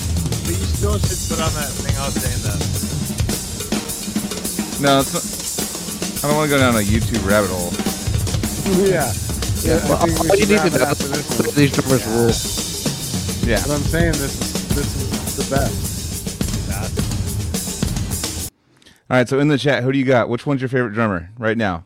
I need to know who out of the three. The correct answer is Vinny Colaiuta. So now, see, see, you're you're instilling kind of this rebellion thing that you did when you were a kid. Like they're gonna be Oh, like, oh, it. he They're wants gonna- Vinny Vinny Colaiuta. I'm gonna be different, and I'm gonna try something different. like I'm, Yeah, I'm Steve it. Gadd all the way. I But, just uh, sabotaged myself. No, that was Jesus Christ. Yeah, that was Yeah. really fucking good, dude. Such a breathing style of drums. It's almost close to the what do you call the uh yeah. That was we also got- we- 30 years ago, by the way. So how long? That was like 30 years ago. Jesus. So we got through that just gotten without better. saying bananas once, dude. Oh, I said it. Yeah, that was insane. That was when I turned it up, Troy. Everyone left. That was sick. Thanks, dude. I'm just kidding. yeah, thanks, Uh, Troy. yeah, it was bananas in the background. Dude, so what happened to the professor? He we lost him. His connection. He's connection. right here, dude. He's right here. Do you want to? Here he is. oh shit, look looking better than ever. What's up, Professor? How you doing, man? You're looking pretty bummer, circular. dude. Pretty circular. Like What if he was just sitting there thinking he was in it? Still? that's what I'm worried about. But I'll, I'll There's unmute a him. button that says I can ban him from the studio. ban him from the Ban him. studio. We'll just keep him here in spirit. But yeah, that's cool. So um, Let's so get back to after Mike, dude. yeah, so Mike, so you Oh jeez, we went I way know. off. This is how we this is how we do. Well, actually, That's probably are the most off- I that's probably the we're most three hours. If we don't want to, we don't. If we don't want to, if you don't want to continue being pried on, No, no, it's okay. We got one band left. It's fine. Yeah, We're yeah, yeah. getting started. We're we're right on track. yeah. So yeah, you did Rings of Saturn for how did you how, did you record with them? Like what albums were you on? Like what what did you do with them? So I I wasn't on any records. Um, Okay. It was just uh, touring. Mm-hmm. Um, I was sup- I was asked to be on the self-titled EP that they were doing, um, but I left before I could get around to writing any of it. So I'm I'm not on the the self-titled EP that's coming out. Okay. Um, but yeah, I was 20 mid 2018 to uh this January, January 2022. Um, Burp it out. All all live stuff. yeah, yeah. yeah. So okay. So after that, so you decided to step away from Rings of Saturn, and so next step. This is kind of recent, right? This is like not like you. When did you leave Rings of Saturn? January, like f- like 3 months ago. Yeah. Okay. So you, what was your purpose? Like, what did you? What was your next, um, like goal in life after doing that? So I, I've always been like kind of the fill-in guy. Um or like the last minute like hey, we need somebody, dude. So uh like it happened with um it happened with Traitors in uh in Europe like right before the pandemic hit. Um Traitors called me like 3 days before I was supposed to fly to Europe and like hey fucking can you learn our set? Cuz you know we don't have a drummer like for this tour. I was like ah shit so it was you know that and then internal bleeding hit me up and I did a tour with them in August, uh, like a month beforehand. And it's, you know, Sick. so I, I did that. And then, um, but the thing is, um, Brand of Sacrifice hit me up. Um, we're like, hey, we got these, this festival in September that we have booked. And, uh, you know, our drummer's just not in the band anymore so we were just wondering because uh, Rings toured with Brand twice already, so we already were really familiar with each other, and so we we're friends, and we all you know whatever it was all, you know, it was all good. It, it wasn't like strangers hitting me up basically, and they were like, "Yeah, can you just play this festival?" And then we have like a couple shows around this festival. Uh, so I was like, "Yeah, sure, whatever," and I did those.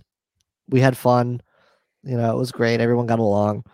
And then uh, they were like, yeah, we have these tours coming up with um, Dying Fetus in October. It was October to November. It was uh, Vitriol, Brand of Sacrifice, Terror, and Dying Fetus. Oh yeah. Nice. So we did that one. And then immediately after that, we did um, Chelsea Grin. Like we had five days off, and it was um, Chelsea Grin, Brand of Sacrifice, Kingdom of Giants, and Filth. And so we did two tours back to back. It was like three months straight, basically. Jesus.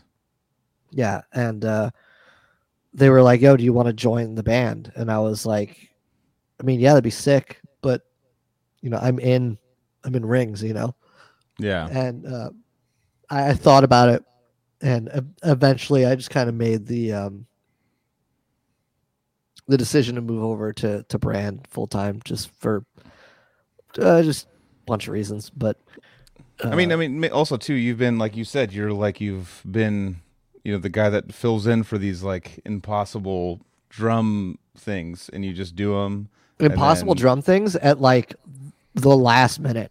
Last minute, like having It's to so learn all stressful. That I like, hate it. Like Yeah, there's- like you're the like the most stressed out like person you, out of you that whole can't project. see it. You can't Yeah. see it, but I have a bunch of gray hairs. Like yeah, yeah, yeah, yeah. No, Like, totally. I, I people can only commented- imagine. people Yeah. commented on it on it all the time. I Like if you attribute, like I you see me attribute all of my gray hairs pre-children to music. I g yeah, I've had random gray hairs my, my whole life, but yeah, I I have a I, bunch like all throughout here. but that stress. I mean, even the stress of me playing a fucking bass and having to like learn all of decrepit stuff in two weeks, like. Um, and That's going on tour is. with Black like Black Dahlia Murder, but we were, I was like a kid though at the time. I was like you know just getting in. I did one tour before this, and all of a sudden it's like Black Dahlia hit us up and going like, oh, like you know all the shows are like sold out basically. Do you want to go on? I was like, what the fuck, like, and the bass uh, bass player Decrepit bowed out and like, you want to do it? Two weeks. Dude, you like- can't say no to that. I know. I'm like, I have. I remember I was sitting in front of a Starbucks and Bill called me because uh, I told Bill like if hey because uh, the bass player wasn't showing up to practices a bunch and they were kind of seeing the writing on the wall. Like he wanted, he really wanted to do it, but he wasn't there, and um, they basically were like, "You want to do it?" Like you know, Casey's in the band and fucking Dan's in the band and Odious. Like your your people that you're fucking friends with and comfortable with are in the band. Do you want to just like fucking do it? And I was like, yes. Like before I could think about it, I was like, oh say shit. yes. Like, say yeah. yes and figure it out. Exactly. That's what I did. And I had to go home and just start listening to like nonstop decrepit and just like fucking figure it out and just learn everything. And Why the It fuck didn't they take me on as a second vocalist when they stole the rest of my band, dude? have like a despised icon decrepit. decrepit Yeah. I don't know. That'd be sick. yeah. Well, Probably Decrepit is, uh, Yeah. Decrepit's having uh, having Matt fill in for Bill, right? Or Mac fill in for Bill, right? Yeah. So Um, um two yeah, but well, not, now Bill's some- kind of back in the fold. yeah. all right, Yeah. cool. Yeah. I mean, both. yeah, yeah. I know. So, I, lo- I love Mac too. Mac's been on here too. Yeah, Mac's like a man. But uh, yeah, they just. Yeah, I don't know what's going on with all that. Yeah, it's a little hiccup in planning and stuff, and then uh, Mac's still gonna do like some tours. I think is what um, because Matt comes over here all the time and like tells me the new information. You know, like the Yeah. new tours that uh, are coming. And actually, they announced their fucking headlining tour. That's gonna be fucking awesome too. So, um, good. For, and Bill's gonna be on that. So, um, it's one Stabbing's of those on that too. stabbings on that. Yeah, I'm that's- so that's stoked for a- that. I I don't think I'm gonna be home for that, but that'll be very Yeah. cool. It's just, I mean, it's a thing that they've been working for for a long time to get that like headlining tour, you know, and, and there's been so many hiccups with them. So um, we're just crossing our fucking fingers. Like, Bill, don't don't fucking stage dive, Bill. Yeah, And don't Yeah. break your femur. I was gonna say the Exactly. biggest the biggest hiccup is broken bones, dude. No yeah, yeah. those. Well, it just it I just was happened at the so perfect time. bummed, dude. Desecrate Yeah. played that show in Houston, and Yeah.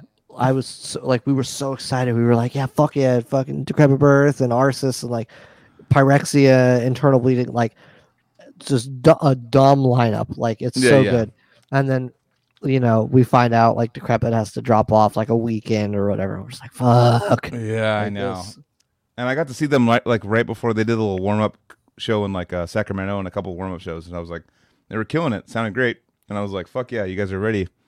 And uh, they had like their fucking rented ass like huge RV they got from the the RV place or whatever. You know that bands are using that RV store instead of like band uh Yeah, uh band bus or the fuck bang bus or the, bandwagon. uh, bandwagon. um, they're using that now, and like, um, you know, they had it all set up, like, fucking got everything in the fucking trailer. They're ready to go, and then like literally a day or two later after I saw him, that happened. I was like, oh god. Didn't Like, he? Had to. f- Didn't he like do two more songs on the floor or something? He, I think he'd finished the song on the floor, maybe two more. But um, Oh, yeah, when we we had a Gabe Seeber on, he we have a like It's so brutal. a video of him like of it just on the ground and like and then the security pointing to the the ambulance people like he's over here and like while he's in the middle of a song it's like He, oh he's the God. guy currently ripping fucking sick vocals on the ground. Yeah yeah fuck yeah. That's so God metal. damn i know it's like one of the sickest things ever it's like not giving it up also just like you're sucks, 'cause, fucking like that shit hurts. oh it's the biggest like i think it's the biggest bone in your body right you're the breaking biggest like, bone a- in your body. Yeah. yeah you're breaking the biggest bone and uh hey, man. This raid is going to be super cute so i'm tr- i'm actually getting the raid right? ready Finally, the first time. I'm getting the raid ready right now. I'm actually I'm gonna raid Nicole because it's her birthday yesterday, and Oh, dude, happy birthday, Nicole. and I'm I'm was, I tried to raid her the other day and like on last episode, and uh you have to hit like We- start raid we- and then raid. So We owe her one. Yeah, we owe her oh, one. no, she's So awesome. gonna- she's gonna come on here too. Yeah, I'd yeah, we'd We're love to have her excited. on. yeah. Oh yeah, of course.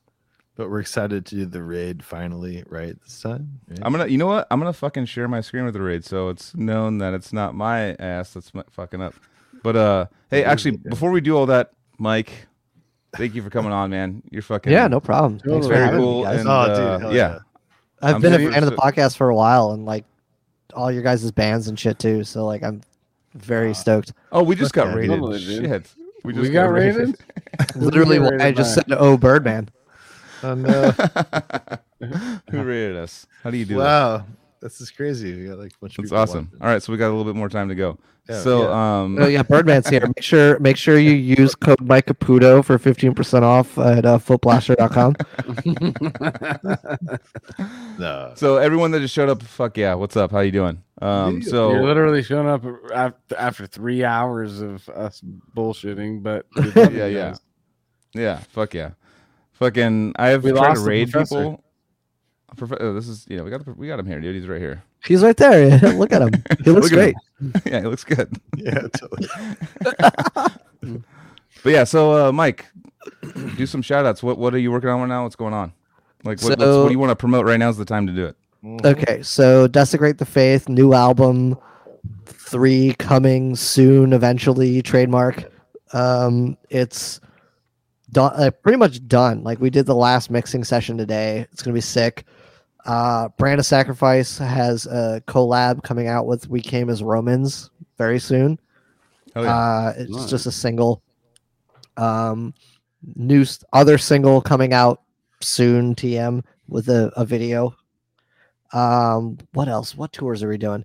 We're doing uh fuck, what's the tour we're doing next month? Uh we're doing going on tour with The Artist Murder and After the Burial. Uh, and then right after that, we're going on tour with Lay Dying and Whitechapel, which is going to be very cool. Uh, but yeah, I'm uh, potentially another tour announcement soon, TM. But uh, yeah, a lot of shit. Just keep uh, Instagram, Mike Caputo drums, Twitch, Mike Caputo drums, blah blah blah. Like this, I Is post any- all the updates on to- on Instagram. So Any merch spots you want people to go to buy shit? Um, I don't have merch. But- Desecrate the Faith merch, maybe. We're running dangerously low on Desecrate merch. Like Yeah. to the like we're gonna re up. We're, we're gonna re up when uh, fucking like the record is like done done. Yeah, They have Yeah. extra extra small socks like ready to sell. Like if Uh, I mean, if you want to check out merch, it, the limited, very small amount we have, desecratethefaith.bandcamp.com. oh yeah. Um, if you um, find something worth buying, go buy it. yeah. Otherwise, like when the new album comes out, we're gonna have a, a fuckload of it. Um, and then it's not. I don't see any of this, but it's it's a very cool thing that people like. Uh, the guys from Brand of Sacrifice, Leo and Kyle, they run a uh, clothing company called Shibori Threads, and they do all kinds of like uh, hand tie dye, like uh, hoodies and sweatpants and stuff like that, like collabs with other bands. So very neat. It's like streetwear stuff. So if you're into streetwear, Shibori Threads. Nice. Fuck yeah.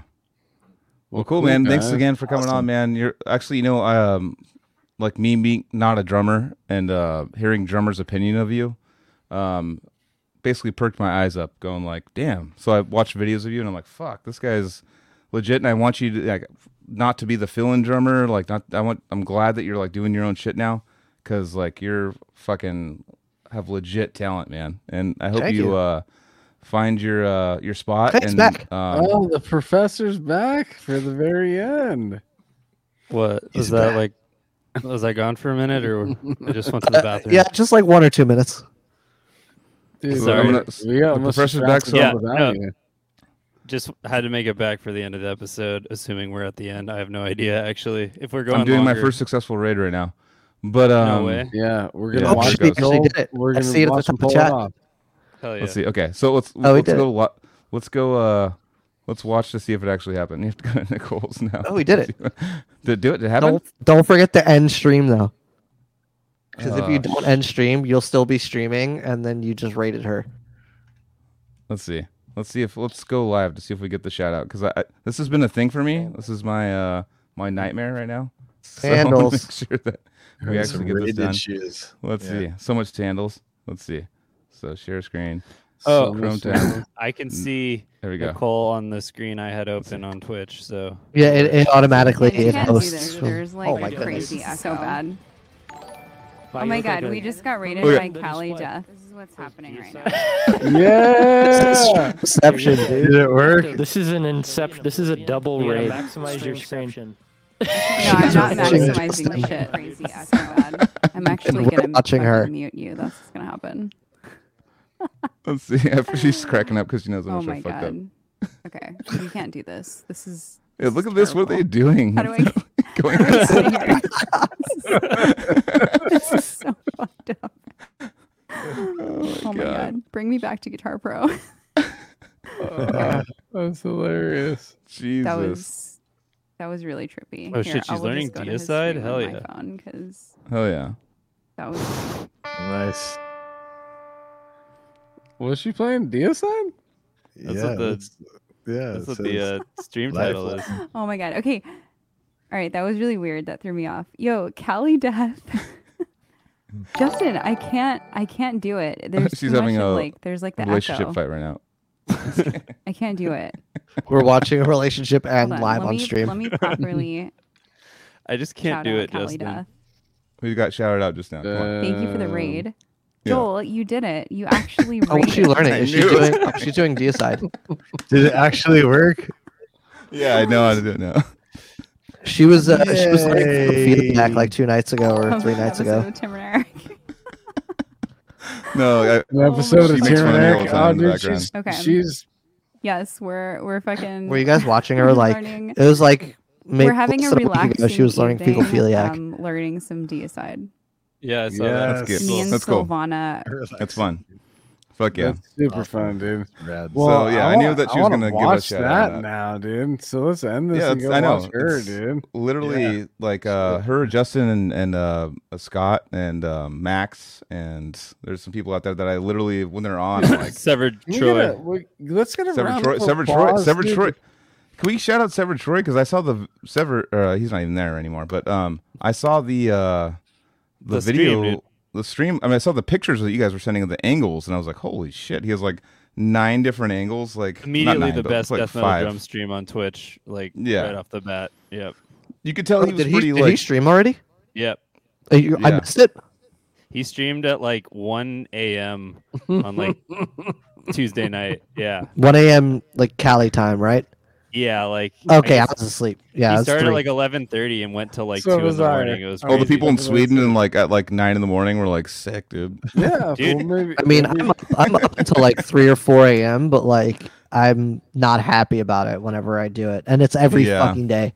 Every Yeah. day. I'm up until 3 in the morning. Oh no, I, I've actually been blowing it where I'm like staying up till one or two, and then I have to work at seven, and then yeah, it's uh See, I I just tour, so like Yeah. I'm so bored. But like, and I I don't. No one wants to hire me because I'm just gonna be like, all right, I'm gonna be gone for six months. See ya.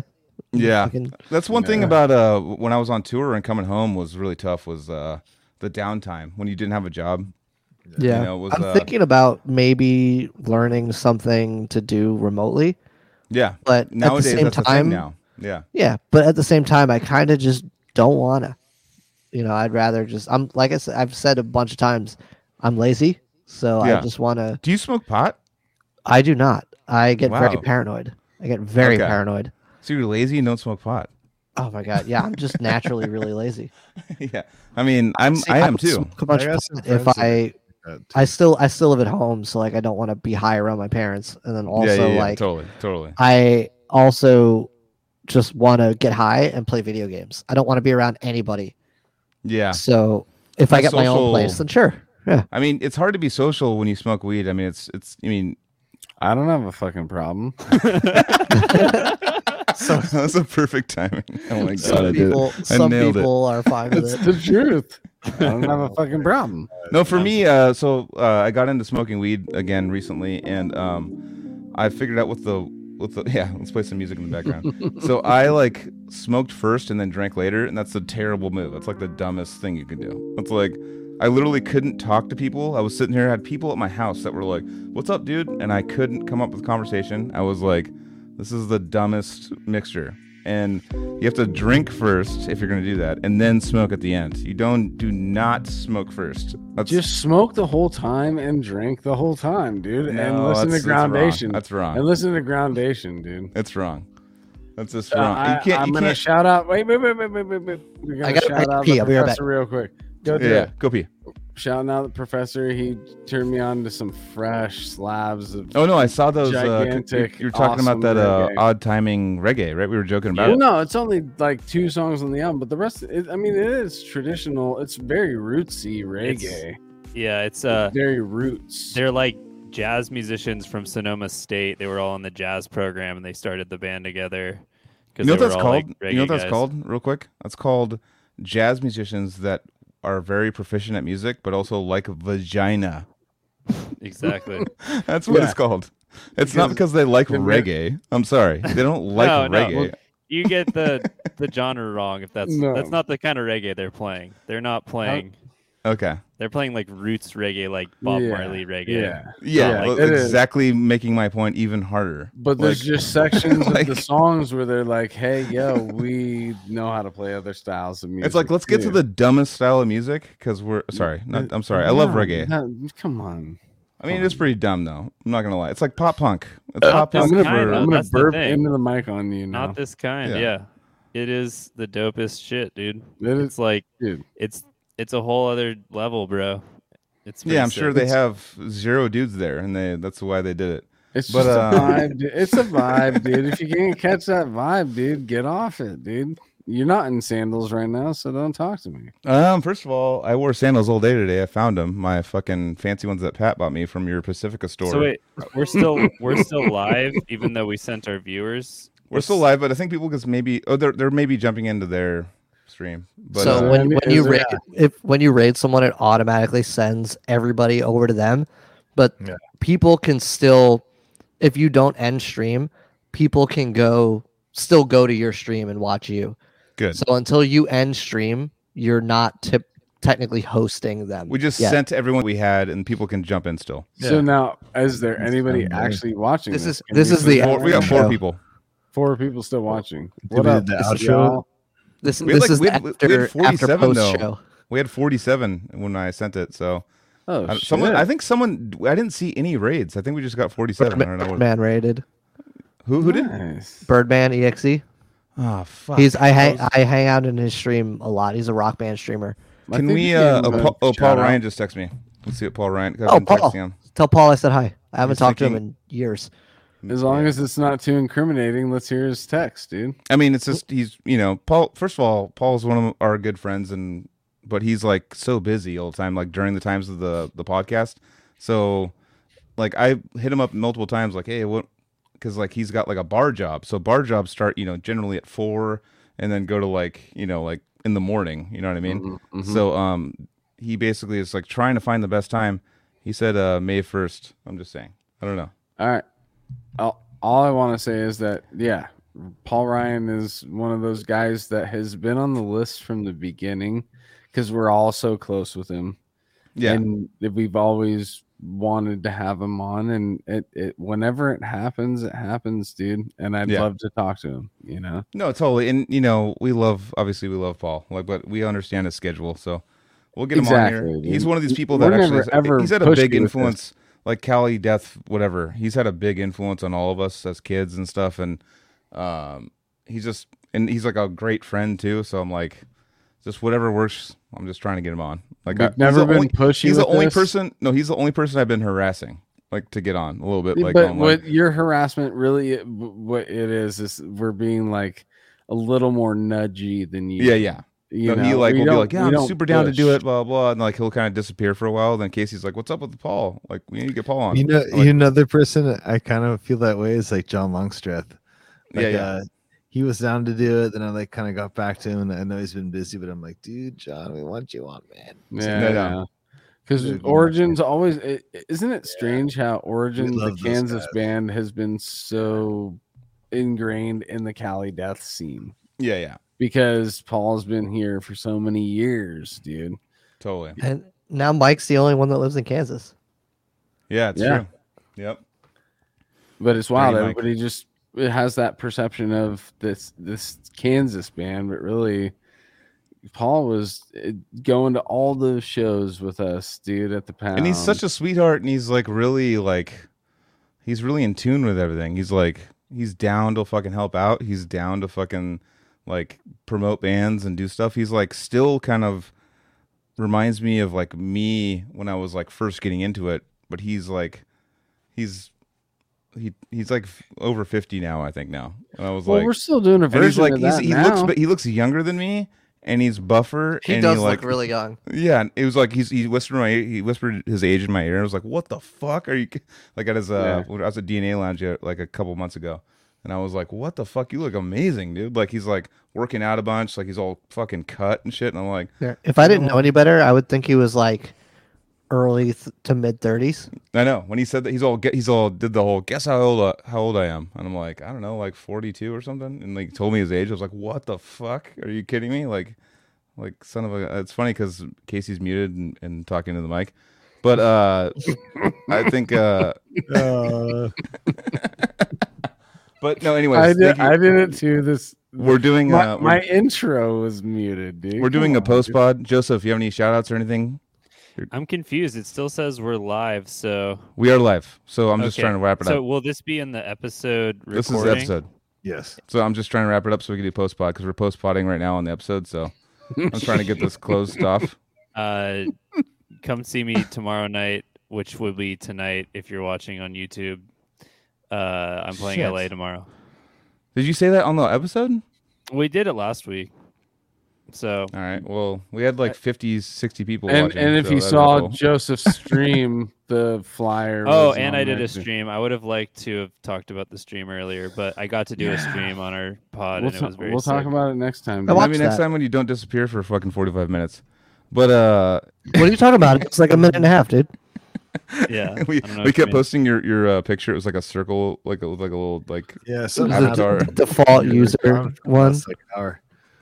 But um, yeah. I got to do a stream, and it was sick. And we'll do more, and It was we'll- sick. we'll talk about that. And like, thank you to people who watched it. It was Hell super yeah. cool. We're gonna start Especially doing. I was watching it. the drummers who were watching time. it. It was. It was very sick. I watched it.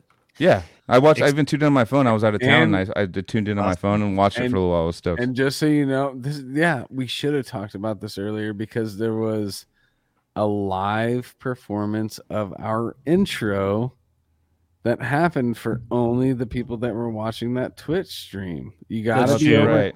you gotta be on the Twitch stream to catch that shit. You gotta be Yeah. or not subscribe, but just follow us, dude, and check it out and get your notifications set up to where you know when we're going because you you're gonna miss uh the Gotta prof- catch the that professor Cali doing theme the- song live performance, dude. not just that, but you'll catch the the professor doing a random stream. Like we've been talking about doing more random streams where Yeah. it's gonna be it's gonna be like coming in hot where you know somebody gets a, a flame under their booty and they decide to stream on Cali Death's thing. Get Yep. your notifications set up so if you're on stream, we'll pop up and you'll you'll see something like that. Yeah, just know? follow us and stuff. Like there might be like we have. We're trying to shoot for like Thursdays and Sundays for stuff, but like you might see something on Tuesday. You might like we're we're gonna Yeah, maybe we're gonna throw a start- random show in there. Like no, uh, just impromptu. Maybe we'll see how it goes. Like a pilot. Like and it's not gonna be recorded. Just boom, live, and it's done, and see how it goes. So, um, yeah. And, And we're- nothing, nothing this weekend. nothing this weekend, then that's fine. But I'm saying Well, like, and nothing this weekend. but we're bubbling up ideas in the kitchen. All right, we're cooking up Yeah, yeah. Well, stuff. it's it's bunny day, dude. Yeah, Yeah. That's even better. Okay, I want to do this weekend for sure. For like, let's make something up. I'll be on my phone. I'll be in Sacramento. I'm gonna Yeah. be whatever. It's not. I mean, no, it's Bunny day, dude. we could do whatever we want. We we're uh, as long as we have an idea, it's fun. but you're gonna be in Sacramento. Yeah. you just So my weekend actually just got pretty fucked up because I decided to. I'm gonna be in have that sh- Sacramento too. I, dude, let's hang out. So I I'm gonna the be in Sacramento in like three weeks, four weeks. I'm gonna be in Sacramento too. I didn't even realize. Well, I'm in Sacramento. I don't even, Joseph, uh, are you no. gonna be in Sacramento randomly? Not this weekend, but I will it was be. almost a five out of five, dude. there no, was a I'm checking out. offer. Uh, shout out to Pat Kenny. Uh, uh, so basically, I'm going to do the uh, the show tomorrow, which Joseph brought up, the Catalyst and Theo's uh, Spare tomorrow, and then I'm going to go hit Sacramento, one of my buddies' birthdays, and then um, it's a two day thing, and then I'm going to fucking drive to Dan Ken- or, um, Pat Kenny's house. We're going to go to Deftones together. Um, his day is wife's that? his wife's pregnant now. I can say, by the way, Pat Kenny's gonna be a father. yep, Just yep. letting you know. We, we were told that at the Cannibal Corpse show, and like I was like, "What the fuck?" I But now you announced it, so I can say it now. Yeah, I already was giving him baby shit. I was giving him all the shit that we didn't want anymore that I saved for somebody who would finally say I'm having a kid. you have to say I'm gifting it to him, not like I'm giving stuff we don't want. But uh, I didn't want it anymore, but I was saving it. make it a gift, not a fucking garbage dump. None of my kids would use that. They can't fit into it. but anyways, we're still recording. So um, yeah, I'm coming back to Oh, I, I- Fucking- you thought I forgot or something? I don't understand. um. So like, uh, I'm gonna go to uh, Pat's house. Have, have you been to Pat's house? You have been to Pat's house. Yes, I've definitely been to Pat's house. He lives Whatever, basically on the same down the street, as street. me. Like literally, his street is my street. It you just turn a corner and then they change street names. Mike's like, oh, dude. I, am like wanting to know like our stupid conversations and watching us. Oh, Yeah, yeah. fuck. Yeah, yeah, Oh, yeah. tour dates? Hey, Yeah. let's let's let me see what. No, the- I'm gonna be in California, Sacramento, Santa Cruz, LA, and Santa Ana next when's month. the, So- uh, Santa Santa Cruz, Ana- what's Oh, we will hang out. Yeah. S- Santa Ana is the 14th at the observatory. May And 14th? Santa Cruz yeah. is what? May uh, Santa Cruz is the 11th. Catalyst. At the Catalyst. Catalyst, yeah. yeah, yeah. Oh yeah. Dude, Fuck yeah. It's uh yeah, after the burial, die hard is murder. Oh, yeah, I'm forever going. Sacrifice. I'm already going. Yeah, I already got. I'm already. That's in. like only like ten minutes from my house, the observatory. I'll try to be there. Come hang. Yeah, let's do this. Fuck yeah. Well, Mike, thank you again for the ninth time. Um, I'll see you Thank fucking you. in Santa Cruz. We'll, we'll hang out and uh, drink whatever you like, sodas or I, beers. I or will whatever. have cheap beer. Hell yeah. I try I'm like honestly, like I try not to drink a lot on tour, so Oh, that's drinking and drumming. Yeah, like That's what? No, probably I- a- s- so like I don't line. I don't drink and play ever. Like Yeah, I can't do it. Like my muscles just straight up stop working. yeah. But even like practical. even drinking afterwards, I try and limit it to like one or two, just because like I dude, I don't want to stop and piss like every thirty minutes on the road. Yeah, you yeah. know what I mean? totally. I'd And, uh, rather Mike- sleep all night. Can Gatorade you uh, hit me up the person that rated us because I looked through it and I feel like a dick because they sent us a bunch of people and I want to shout them out somehow. Yeah, I'll uh I'll actually do it right now. Hold on. Oh yeah, Uh, that was that. I, I looked through the thing and like all of a sudden our viewers like almost It- more than doubled. And I was his like, uh, his name is "Whoa." Birdman EXE. Okay, we got to give him a, a a raid or a shout out. I'll follow He's him. and- fucking he's a fucking awesome drummer, dude. Like, Oh, yeah. He plays Killer. uh rock he plays rock band pretty much exclusively on stream. Fuck yeah. Uh, so like those charts I make for uh, Clone Hero, uh, I convert them to rock band as well. So he Well, I like he to give back what people have given to shit like us. that. So I just want to make sure we have a. His, a- his, his community's great. It's like Awesome. full of great people. love so we sh- dude. we shit post a lot. So if you're like if you like shit posting, like oh, we love it. should post a lot. oh yeah. I just subscribed to a Instagram called Only Shit Posting. Okay. Well, the uh, the bird the Birdman EXE community is for you because all we do is shit post and shit on each other, and that's about it. Yeah. If you so- could, if you have any communication with him, can you just send him like a thank you? But I'll definitely reach out to him. Oh yeah, he's a buddy of mine. I'm literally in his Discord right now. Awesome. That's awesome, dude. Well, shout out Birdman, fucking rad. Um, Anthony, do your closing. Yeah, dude. Uh, we'll be here next week, uh, every Thursday. Cali Death Podcast. What up, 77? And uh, have a great rest of your week and subscribe, follow, notifications, all that bullshit. Please hook it up. Oh, that's a that's a beautiful oh, weed. What up? All right, let's go. Everybody have a great night and uh, rock on. We'll see you next time. Love you.